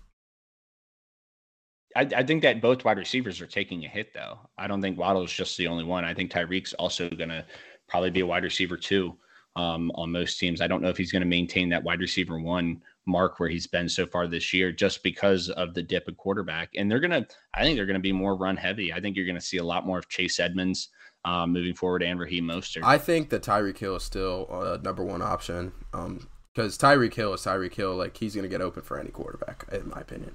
And I think I think he's still the number one. No, I think he's still a number one wide receiver in fantasy. is- I still think, yeah, Okay. and I think Waddle is. I mean, right now after what we saw, borderline wide receiver two material, possibly. I mean, that's what we could be looking at right here, and it's Yeah, I think he drops down to that wide receiver two, wide receiver three um, ranking, and I and I'm still sticking by it. I think that that Tyreek drops down to that wide receiver one, maybe, let me look up. and then wide receiver two. Let me find what he did in uh, Thursday night's game, because I'm pretty sure. He, Ty- no, Tyreek, Tyreek, Tyreek, had- Tyreek had a really good game, but yeah, I ten just- catches, 160 I, yards. I wonder how that's. Yeah, but I, how much of that was after Tua? I, don't- I don't know, and I don't really feel like looking up those statistics right now. Um, but I, I, I still think both of these guys' fantasy values are Yeah, taking a hit. sure. Overall, they are. I still, but I think I think the one person that could benefit in the passing game is Gesicki. I think Gesicki could eventually work his way up into that tight end one category um, over the next Yeah, I mean, right now, tight end is such a crapshoot, like I mean, when the Oh, when the rankings come out for the like, you can try to say like, oh, so and so's tight end five, tight end four right now. It's like all those. It's it's Andrews, Kelce, and then there's like a one point five difference between the like the rest of the tight ends. Like, Kittle will probably eventually move into that category. I still like Zach Ertz. You know, we are talking about the target share that he got this past week as well. Um, but outside of those four, it's like, man, it's slim pick. I mean, Kyle Pitts has had a down Goedert, year so far. Goedert's been Dawson solid. Knox.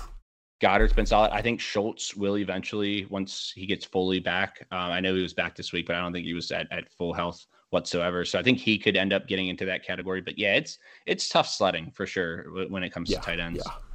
Uh, last guy that we got on the duds list, Michael Pittman puts up six points. I managed to trade him to Jaden uh, just this past week because I kind of, sort of saw this coming. I don't think that Michael. Yeah, this is a. Mm. I don't know if it's necessarily a knock. No, absolutely as not. Much as it is yeah, absolutely not. I totally agree. I think I think we've seen the last of of a good Matt Ryan.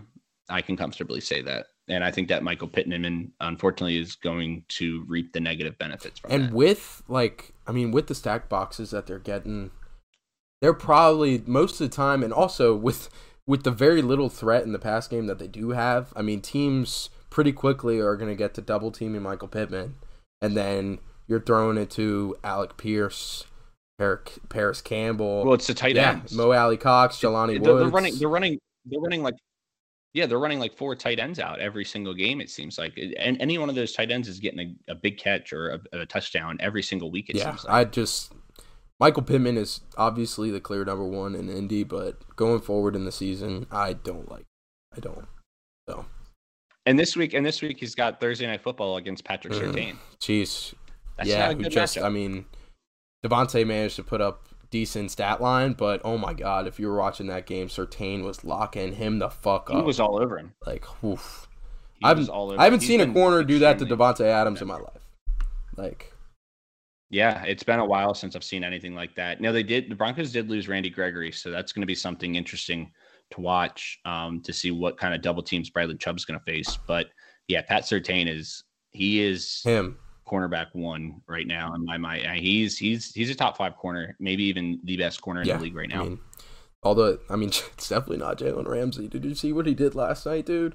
Fucking, did you see the Deebo Yeah, He interview? did not look good. He was like, yeah, like Yeah. he was like, did you? That reporter asked him like, did you know uh, that it was Jalen Ramsey like one on one with you downfield? And he was like, yeah, like he started back backpedaling. I don't know what was going on. like, and he just he was like, I just blew past Yeah. him. like very casually. Like, oh man, that's Jalen Ramsey's dad. Jalen Ramsey's had a little bit of a tough. He, he's had a tough He start to the year. and a lot of it's because he's Jalen Ramsey. But you know, all right. The expectation. Let's sure. move on to the studs, and I start with Jared Goff putting up 34 points this week. I do think that Jared Goff is a viable top. If you're in an eight-team league, ten-team league, I do think that he's a viable starting quarterback. Yeah, depending on who your Yeah. quarterback is. If you have Josh Allen, Mahomes, Lamar, Herbert, I would probably start all four of those guys over him. You get into the conversation with Brady and Burrow, then yeah, that's the conversation that you're gonna have is possibly starting him. And sure another guy that you have on your studs is Yep, Geno next Smith. guy up. um, because those those two guys, yeah, those two guys were the top two uh, quarterbacks this past week. Now, both defenses are absolutely they just don't look good. Um, I know we were talking about hyping up Jeff Okudah and everything earlier in the year, but you know that Seahawks. Uh, I mean that that line's run defense is. I mean Rashaad Penny. I'm sure we have him too. He he ran all over that uh that line's defense. And really and truly, you can take so many guys from this game as your studs of the week. If you had anybody in this game, whether it's uh, DK, who I know went out on the cart to take a piss break, um, whether it's maybe Will Will Dissly, uh, whether it's Rashaad Penny, Josh Reynolds, uh, I mean Hockenson. The list goes on and on as to guys that just absolutely performed this Yeah, week. I mean, Hockenson put up 41 fucking points this week. I mean, if you were looking for that Yep. breakout game out of TJ Hockenson, I mean, this was it. I mean, And maybe he turns into that tight he end. could Maybe just after that week. three That week four, could carry you know? him for the rest of the year and hold him at tight end three. Like he could put up 10, Yep. less than right around eight points a game for the rest of the year, and he's probably tight end three because of that game. So I haven't seen a Yeah, now I, besides Travis Kelce, I was gonna say, haven't if seen you're- it before. That's insane. Like Yeah, I was gonna. And I don't even think Mark Andrews has had a, a big game like that. But yeah, if you're a Hockenson owner, be realistic. Don't expect this every week. It's not going to happen every single week. This week they're going against the Patriots in New England, a much better defense. Um, so I'm I'm not about this? anticipating him having a. if you could get a week. Pitts for a Hockenson and another piece, would you do it? Pitts and another piece for No. Hockenson. Hockenson and like Pitts for Hockenson, another piece. Probably not. okay, I probably hold on. To, I probably I probably hold on to Hockenson's done it. He showed it so far. Kyle Pitts is not. So.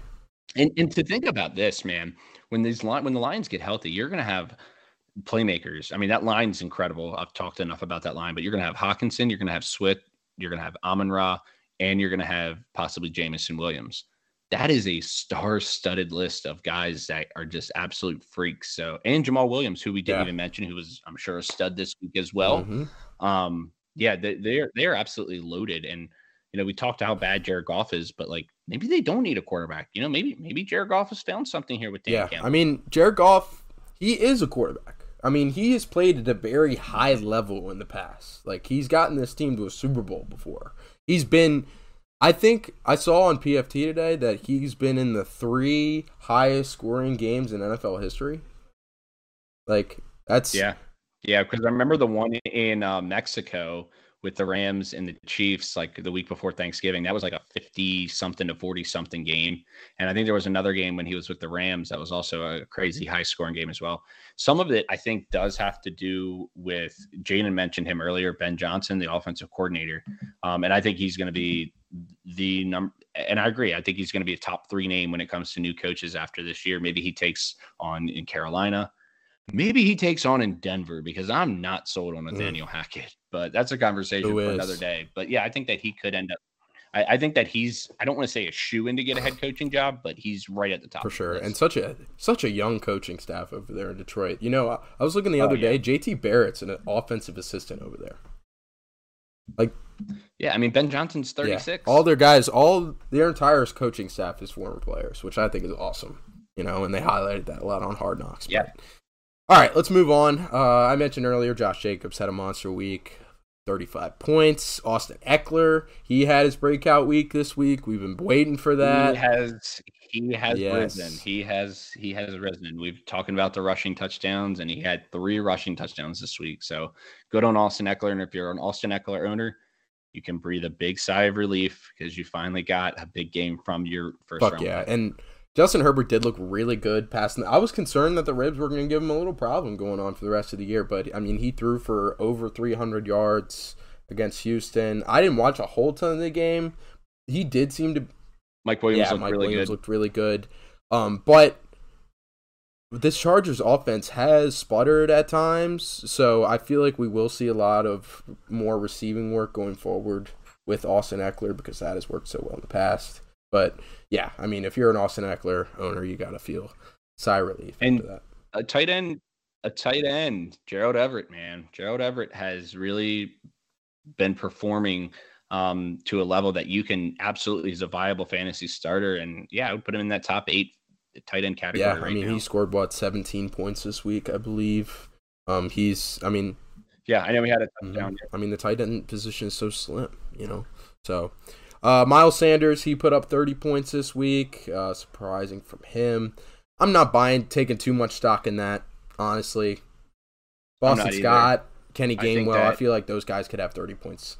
Well, and Yeah. Jalen Hurts. And Jalen Hurts takes a lot of those carries as well. I don't think that Miles Sanders is going to be in that RB1 conversation when the season's done. I think he might be a flex option, maybe back end RB2, but he'll come back down to earth. And I have him in one, maybe two leagues. So I'm kind of hoping he keeps performing, but I, I'm not banking on it Yeah. whatsoever. Uh, Rashaad Penny puts up 29 points. Um, I have picked up Kenny Walker in a couple of leagues, and I've just been waiting for him to take over, but I think Rashaad Penny might be the lock in one for the rest of the year, man.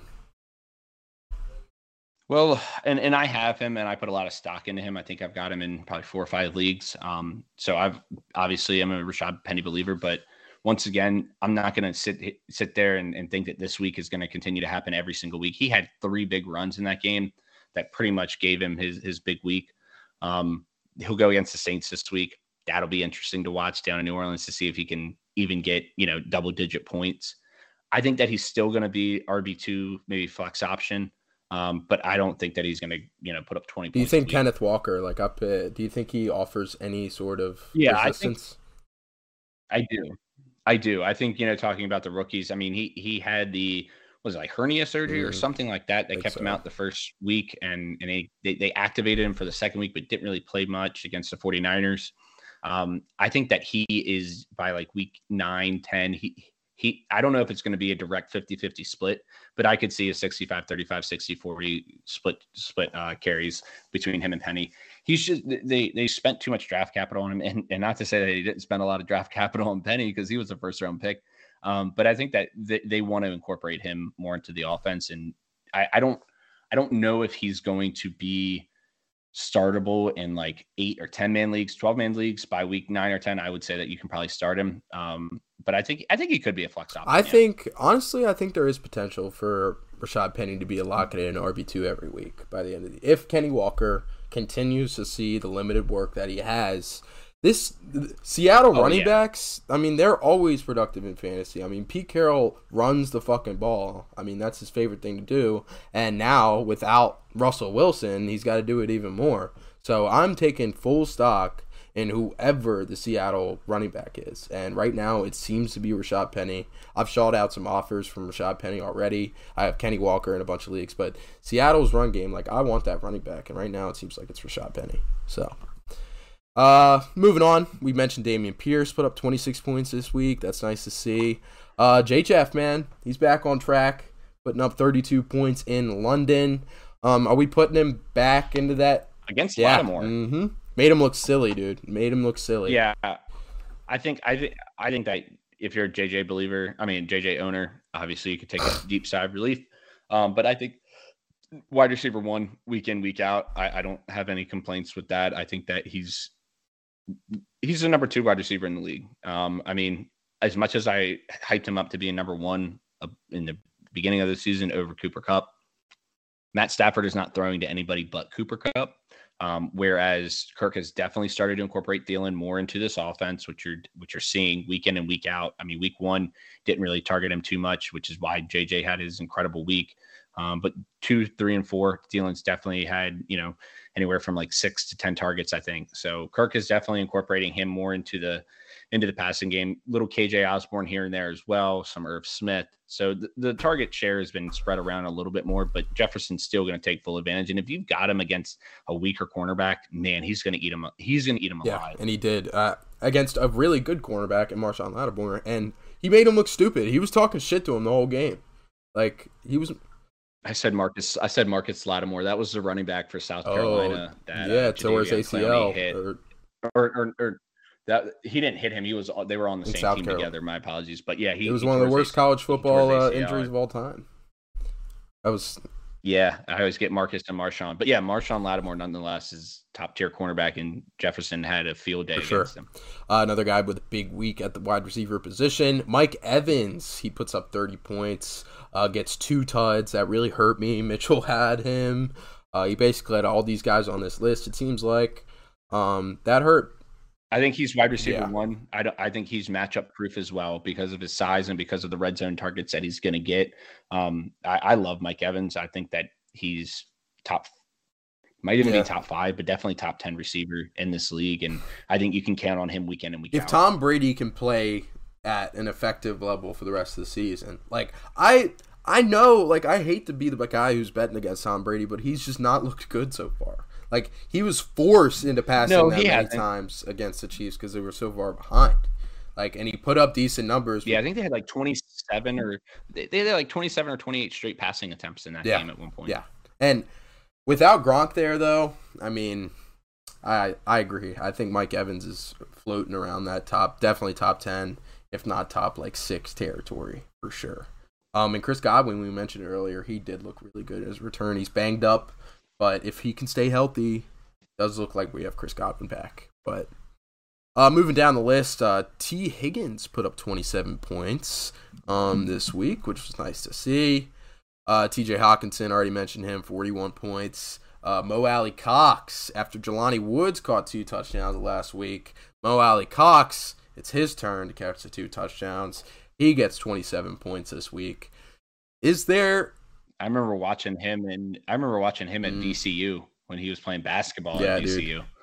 Uh, and it's crazy to see these guys make that transition from basketball over to the NFL. Jimmy Graham, Antonio Gates, even Tony Gonzalez. Uh, it's, it's crazy, but yeah, it, he he takes the advantage of his opportunities, especially in the red Is zone. Is there a good tight end you feel about in Indianapolis? I feel like it's just going to vary. I would probably roster No, Alec it's- Cox it's over it's a Jelani crapshoot. Woods if you were going to pick somebody up. It's it's a total crapshoot. Yeah, it- week in and week out, one of those guys is going to get a touchdown, and the other guy's going to get one catch for five yards, and then you're going to be stuck with that. So I, I would much rather go after like a Hayden Hurst or even a Gerald Everett if he's still available, which I doubt he is. But I think there's better options than any of the Colts tight ends. Yeah, for sure, for sure. And then the last guy on the list, Travis Kelce, What's up 24 points. Mr. Stud, Mr. Consistent. But I mean, the guy just continues every week, every year to just get, I don't know, anywhere from eight to 12 catches and we'll get close to, if not 100 yards. So it's, I, I've done, I'm done doubting him. Um, no matter how old he gets, he's he's just an absolute beast. for. Sure. Um. All right. So that moves us on from the studs and duds segment. All right, man. So without further ado, we hop into the segment that we've been running these past couple weeks, and that is key takeaways. And the one major thing that we're gonna do is the contenders, pretenders for key takeaways this week. And right here, we have all the two and two teams in the NFL as it sits currently. And if you're listening on audio version, Except for the Bears. except for the Bears, because I like I I feel bad.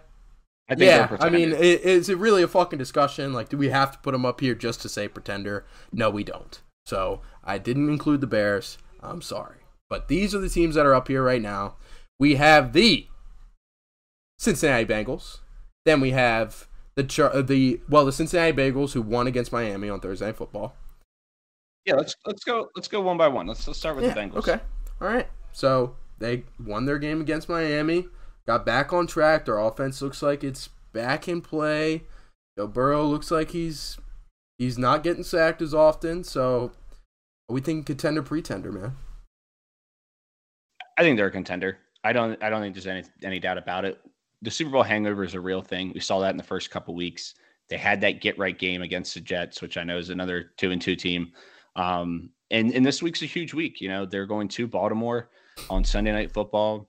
Chance to have the division lead. Um, this is a, a, very big week for both Cincinnati and Baltimore. But no matter what happens, I still think the Bengals are going to end up getting into the playoffs. Because to be honest, I don't think the AFC is as good as what it was presumed to be at the beginning of the year. Like we were talking. Well, it is, but teams are teams. losing to the other is AFC it? teams. Like they're eating each other alive already. Like I mean, that was what was going to happen, right? Like I mean, there. I mean, we didn't see the Chargers losing to the Jags at the beginning of the year. I understand injuries happen, but like the Titans lost to the Giants. Um, I'm trying to think. The Colts, we didn't see them being as bad as they've been. Uh, the Broncos, I don't think they're another team. Bengals have had some tough losses. I think that so we, far. I mean, yeah, I mean, I, I, I don't think it's. I think it's still a good conference. Don't get me wrong. I still think it's better than the NFC, but I don't think it's as good as what it's made out true, to be. True. Yeah, I mean, taking a Cincinnati team that made it out of the AFC to win or to make it to the Super Bowl, um, yeah, I'll go ahead and call them a contender as well. What do you yeah, I was gonna say. Okay, so we both agree with Cincinnati yeah. being the only concern was the offensive line and whether or not it was going to get it together. But it seems like they have gotten it together fairly quickly after a couple weeks of adjusting to some new names and some new chemistry. So yeah, and I mean T. Higgins looks just as good as he was last year. Ja'Marr Chase is getting a lot of attention one, this the, year, obviously, but Tyler Boyd looks like he's back. Yeah, like the one guy that we haven't talked about it the entire episode that I would buy right now if you're a fantasy owner is Joe Mixon. He's still getting the, the, the amount of carries that you would want from an RB one. He's just not getting those. The, he just hasn't busted any of those big runs, which are gonna happen.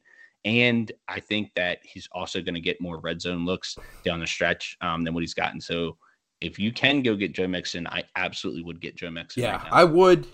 Um, unless you're scarred by his injury history, um, like myself, um, I won't be trading for Joe Mixon just because of that.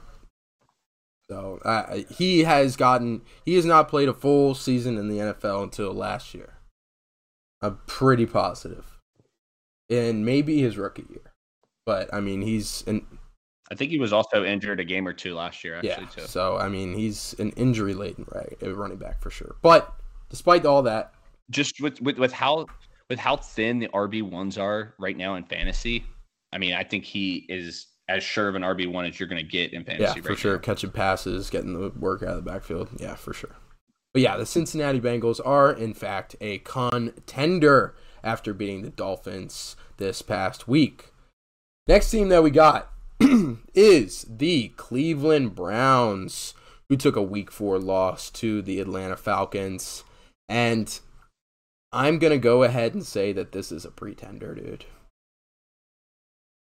I'm I'm 50-50 on them because it did uh, are we describing a contender as somebody that can make the playoffs or as a Super Bowl contender because to make the playoffs I still could see them possibly I would say playoffs in, like but I would I'm, I, I would I would pro I would I'll, I'll, agree with you. I think that they're a pretender as well. I think that there's too many question marks, and I don't think that a Jacoby Brissett team can go to the playoffs. I just yeah, don't. Yeah, no, and even when Deshaun Watson gets back, I mean, we have no clue what this offense is going to look like. Like, I, Stefanski doesn't have a clue what it's going to look like. I mean, it's going to be a whole new thing. There's going to be an adjustment period. This is not the year for the Browns. Next year, like, and they haven't looked good. Their unit hasn't looked good outside of the quarterback position either. Like, it's they're running like Nick Chubb has played really well so far this year, but overall, Cleveland's running game is not as effective so far than it has been in the past. And if they can't get that working, like even more effectively, it needs to be more effective than last year because of your quarterback play. And if you can't get that going, that's Agreed. that's a problem. So I'm gonna go ahead and place the Browns in the pretender category, and you do the same. So Cleveland Browns are a certified pretender. So that takes us to our next team, and that is Mitchell McDonald's very own LA Chargers. Uh, they come off a week four dub against Houston at Houston. And I will say, not based off the context that they will make the playoffs, but compared to the preseason expectations, I do think that the Chargers are pretender. I don't think that Brandon Staley st- can I win this think- team. I don't think he can get this team to the NFC or the AFC Championship.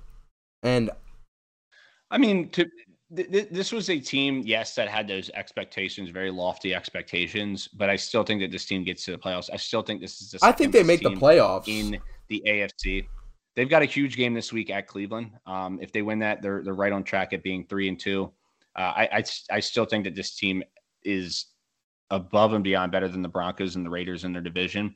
Um, and yes, they they've really been hit with the injury bug. I mean, let's be real. You know, Joey Bosa, Rashawn Slater, all those guys um, that have been hurt so far this year for the Chargers. So uh, I, I still have confidence that this team is a contender and, and that this team is going to well, you, you just said, like, I mean, the injury bug has hit them, but it's not just a couple of weeks for Rashawn Slater. He's out for the rest of the year. Like, Correct. I mean, it's not gonna. There's Yeah, no help coming. Jamaree Salyer looks pretty Yeah, solid. okay, he's not Rashawn Slater. Like, He's not, and nobody. I mean, you're Yeah. not just going to find anybody that is going to be. But if he can at least perform seventy percent of what Slater was doing, then you're very happy if you're a Chargers yeah, fan. for sure. Okay, I, I don't know. It's I really think it all falls on Brandon Staley, and I, this roster is built to win a Super Bowl. Um, it should be they should be clearly the number one, like a top five team in football right now, and we have them sitting at what, like 12, 13 in our power rankings. Like, come on now, dude. Like that's pretty fucking disappointing. So Agreed. I'll But I, but but but but the ship hasn't completely sunk. Like I don't think that their season is completely done at this point. They're still No, two and two. I- they're, they're right in the thick of it. And and I think that if they get a couple of things going here and there, and they get the wheels turning, by the end of the season, they'll they'll absolutely. Would you agree though? I think they'll definitely be in the playoffs. I'm not debating that at all. But like before the season started, were you locking the Chargers in almost as AFC Championship like appearances or Not no, but I would I would say that I had them winning the division. I will say that I, I did have them winning the AFC West. Um, I just think that there's there was so much competition between the Bills, Chiefs, Ravens, um, even the Bengals um, that I, I don't know if I really had them in the AFC Championship. I think it was absolutely a conversation for sure. I think that they're still uh, on any given week can beat any of those teams. I mean, they're basically a pick six away from from beating the Chiefs in Arrowhead. Um, so, and I think the defense is vastly improved from last year as well. I still think that that's going to be a, a, core um, point of their team is relying a little bit on that defense more so than they have in previous years.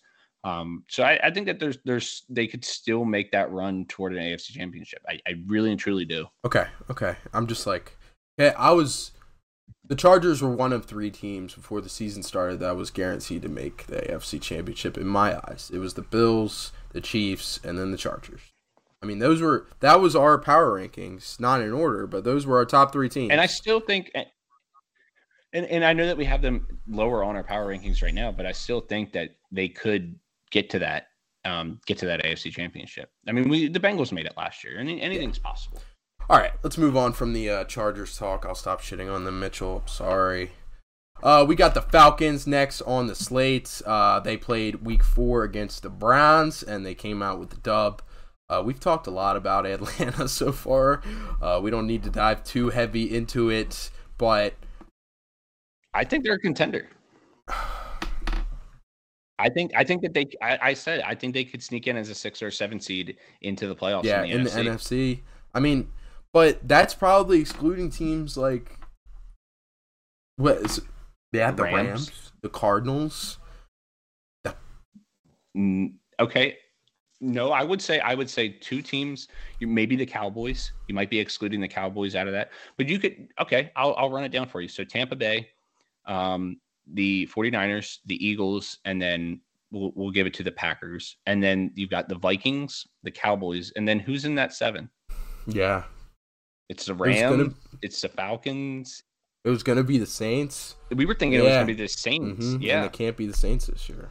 So the Cardinals maybe. Um, so there's there there that spot is up for grabs in my opinion, and I think the Falcons could could contend and, and sneak in and get that that uh that final wild I'm with it. spot. All right, we'll do it. All right, I'm cool. Let's do it. Let's call the Atlanta Falcons a contender because I do think that they will make the playoffs.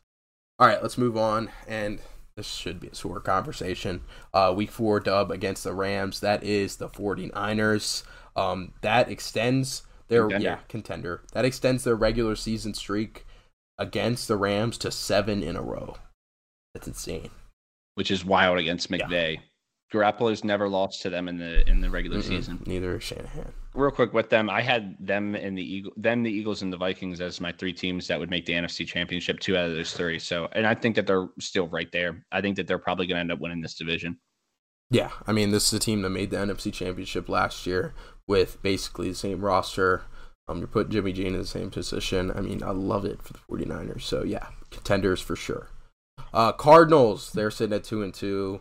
Uh, they catch a dub against Carolina. I think they're pretty clearly pretenders now. I think they're a pretender as well. I don't have this team making the playoffs. Um, I think there's too many question marks on this defense for me to to consider them a contender. I know that they, I guess, had a great defensive showing against the Panthers, which I think every team does. Um, so I I I'm not sold on the Cardinals whatsoever. No, yeah, me neither. Car- Kyler looks really confused out there. He's running around with his, like a chicken with his head cut off. In my opinion, like it's it's ugly. Yeah. And James Conner has not been James Conner so far this year, and it's not like a ton of help is coming. I mean, I know D Hop's coming back, but I mean, I've already been clear about my thoughts on D Hop. So I there's not anything coming to help Arizona necessarily, especially so- on the defense. yeah. Mm-hmm. Yep. Oh, dude, JJ Watt, uh, his hop heart stopping, and then I having- saw that. Yeah, him going into AFib and then having to restart his heart. Dude, the man was emotional in his post game press con. I mean, dude, almost died. Like, holy shit. I know. That's insane. It's not a good not a good thing for the uh, the center point of your defense to be going through that. No, sir. No, sir.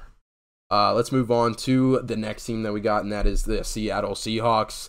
Uh, they came out with a Week Four dub at Detroit. Um, mm, I'll say pretender. I'm gonna go with pretender as well. I, I do like what I've seen from Gino and, and this offense. It actually looks pretty good. Um, but I don't think that they're gonna be able to beat out the other three teams in this division. Um, and I don't think that they're gonna be able to to beat out any of the other wild card teams.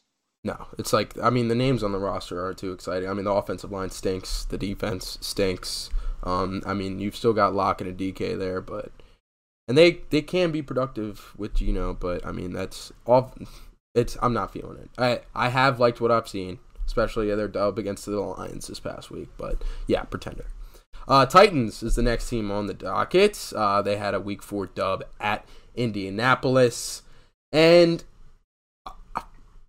in the AFC, I'll go ahead and call it Titans a pretender. See, I'm gonna call them a contender because of the division that they're in. Um, they very quickly uh, wrote the ship. You know, we we called that game against the Raiders. Whoever wins this game is going to put their season back on track, and whoever loses, their season's probably done. And the Titans have really quickly put their season back on track. They're two and two. They're tied for first place in this division, and it's the dog shit, the armpit of America when it comes to divisions. Um, but they, I, I have to label them as a contender because I still think that they can win this division. Okay, well that will lead me in my next team. Uh, I'll jump down the list a little bit, and I'll go the Jags because I think they are a contender, and I think they win the division in that armpit I think of that the they're- division. I think that they're a contender as well, not only in the division, but I I do think that they could sneak in as a wild card team. Um, Hell yeah. I I I think that either them or the Titans could because of their division, because of the games against the Colts and the Texans that they've got. Um, so yeah, I think that you know them getting a win in the Chargers. I know that Herbert was was hurt in that game, but just the way they did it was just an absolute ass kicking. Last Mhm. week, I know they lost to Philly. Trevor Lawrence had four fumbles that he lost. It was In the rain. The weather was just awful. I think that they get back on track this week against Against uh, the best team in football right now, arguably. Yeah. you know. So I think I, I think I I absolutely agree with you. I think that they are a contender. I like the chemistry between Doug Pederson and Trevor Lawrence. I really like, Oh, and it was yeah. something that I hyped up earlier in the year as, as being something. You know, we saw what he did with Carson Wentz, um, and and I think that this is just a match made in heaven for the Jags and their fans. Lawrence's progression is finally starting. Like it didn't start. It started after Urban Meyer left, and now you're starting to see Trevor Lawrence play like Trevor Lawrence. So it's cool. Uh, all right, let's move on to the Jets, who had a Week Four dub at Pittsburgh. Uh, I'll go ahead and call them pretenders. Yeah, I got to go with Pretender as well. Um, I still think that they're a year away. Um, but this time next year, you know, this is a team that I could see, you know, right up there with the Dolphins and Bills as, as possibly being a, a, contender to win the AFC East. Um, I think that they are above and beyond better than the Patriots. They might end up splitting with them, which they typically do um, whenever the Jets have a, a decent team. Um, but I, I still think that they are a year away. But I like what I've seen. You know, like I was talking about the offensive playmakers that they have. Um, and then their defense is actually pretty solid as well. Nobody's Sauce really talking about looks like that guy. And, and and I had him as my uh, rookie of the year at the beginning of the year. We'll see what happens, but he's really turning into a a very good cornerback. Uh, even though we're only four weeks in. Lockdown for sure. I mean, we mentioned Surtain looking really good. Him and Sauce are probably the two best corners in football right now. Uh, then you move on to the next team, and that is the Ravens, who suffered a Week Four loss versus Buffalo. They're 14 seconds away from being undefeated. They're absolutely yeah. a contender. I think that this team is, in my opinion, I still think that they're going to win the AFC North um, over the Browns and Bengals and Steelers. Um, and I think that this is going to be a get right game for them. I do think that they beat the Bengals this week. I think them getting rid of Wink, I mean, that is like it has looked so terrible. Um, if that defense can't get it together, man, I mean, what that this this team goes as Lamar goes, and if Lamar has a shitty week, if he takes a week off, I mean, you're fucked. Like you are absolutely fucked. Like Lamar. I'll say this. Team. I'll say this. I think it's a psychological thing. As soon as they have a big lead and they end up winning and winning in, in convincing fashion, all that's going to go out out the window. It, it's just getting that monkey off their back. For sure. Okay. Fair. I'll I'll call him a contender just because it's fucking Ravens. Uh, Broncos, week four loss at Vegas. I'm strongly saying that this is a pretender. I am as well. There's no identity to this offense. They had less than 300 yards against a very bad Raiders defense, in which they were down the majority of that game. So you'd think that with Russell Wilson and those weapons like Jeudy and Courtland Sutton against a pretty bad secondary when it comes to the Raiders, they would be able to at least put up 300 yards of total offense, and they did nothing. There's big concerns with their running back room right now because Melvin Gordon has fumbled five times on 44 carries. I mean, they brought in Latavius Murray, so we'll see what happens there. Everybody adding Mike Boone might want to halt the brakes there because them bringing in Latavius Murray tells me that Latavius is probably going to be taking more of the running back duties because a lot of times what teams will do is when they bring in a third running back, sometimes they'll implement them more into the special teams role. Mike Boone's going to stay in that special teams role because Latavius Murray is not going to be doing anything on the special teams. He's just a downhill runner. So I think that he's going to factor in more into this offense than Mike Boone. That's crazy because Latavius was playing for the Saints. On Sunday. He was. He was on the Saints. He was. He was playing in London with the Saints, and now he will be going and playing for Denver in two days. That's insane. Because I was like, dude, is that fucking Latavius Murray? They must have they must have signed him because of Kamara. Like uh, the morning, yeah. So they had a sense that, and I was like, oh, okay. Like I guess Latavius Murray is back to being the Saints. Like okay, that's cool. And now he's just moving on to the fucking Broncos. Like two, yeah, but it literally tells a day me, later. And, and not to say Mike Boone won't get some third down work, but I think that this is going to be more of I think it's Melvin Gordon's backfield, and and I would be ranking him as like a top twenty running back this week, top 25 running back. Um, but if the fumble issues continue, they're going to have to revert to Latavius and, and even some more of Mike Boone. I and this is last because I know we want to run through these, but I think Melvin Gordon is, without Javonte now is a top 15 running back going forward just because of the usage he's going to get. And like I exactly. know he's not as good as he used to be, but Melvin Gordon is still good at football. Like I've always been a fan. Well, and, and and it's going to go one of two ways. It's either going to be a he's going to put these fumbling issues behind him, which I think he will because he's a veteran and he thrives off situations like this, or b he's going to continue the fumble issues and then eventually have to be forced to bench. Um, right. One of those two is going to end up happening. I think it's going to be the former, and I think that he's going to end up leading this backfield. Fair enough. All right, let's rattle through our last two teams here, and they're pretty spicy. First, we got the Bucs, who suffered a Week Four loss versus Kansas City. And then we've got the Rams, who suffered a week four loss at San Fran. Let's start with the Bucs. What do you think? I think they're still a contender. Um, they're tied for first in this division uh, with the Falcons. I think that they end up winning this division. Um, we talked about Tom Brady now on the verge of being a single man, and I can only imagine what this means for the rest of the league. Um, but I think that the injuries that they've had are starting to be put on the back burner, and they're starting to get these guys back. So I think that that bodes well for Tampa. And like I said, this defense is not as bad as they were on Sunday night against the Chiefs. So I, I think that they're going to have a nice bounce back week against you know one of our teams that we said was a contender in the Falcons. Um, but I think that that Brady and the Bucs will be just fine. Yeah, now that the weapons are back and we saw what it can look like. I mean, even though they did get their shit rocked by the Chiefs, like that offense in the second half did look a lot better than what we've seen like so far this year. Um, at least Tom Brady can't throw the ball to Chris Godwin and Mike Evans. So yeah, I'll go ahead and keep him in that contender category because I'm not gonna be the guy who calls Tom Brady a pretender after he just got a divorce lawyer. So. Last team we, we got is the L.A. Rams, dude. Like I said, suffered that uh, loss yesterday night against the Niners, and right now that defense is so scary, bad that I think I gotta call him pretender.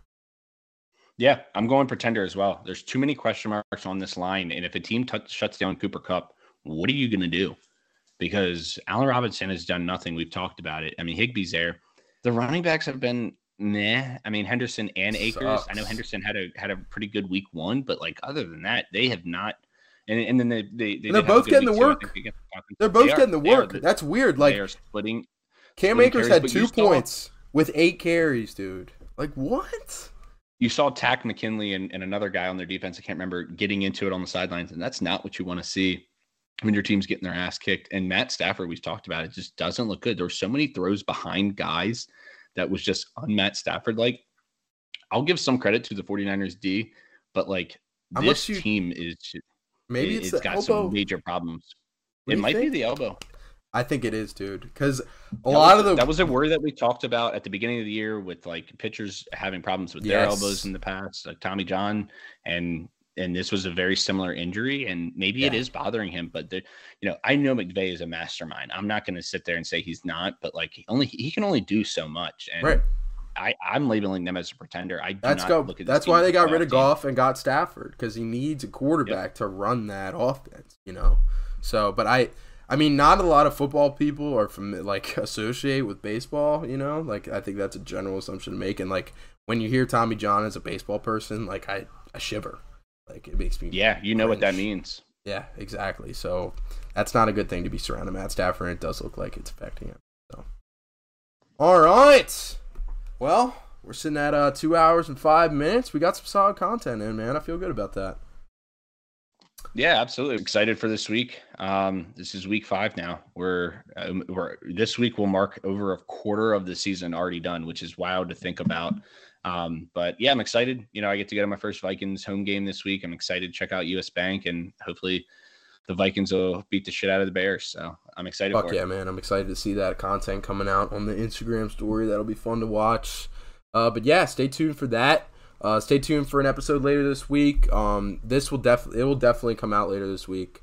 Um, sorry about last week. Uh, just got caught up with shit, but we'll definitely have our picks out this week. Definitely have another episode out. So yeah, look forward to that. But until then,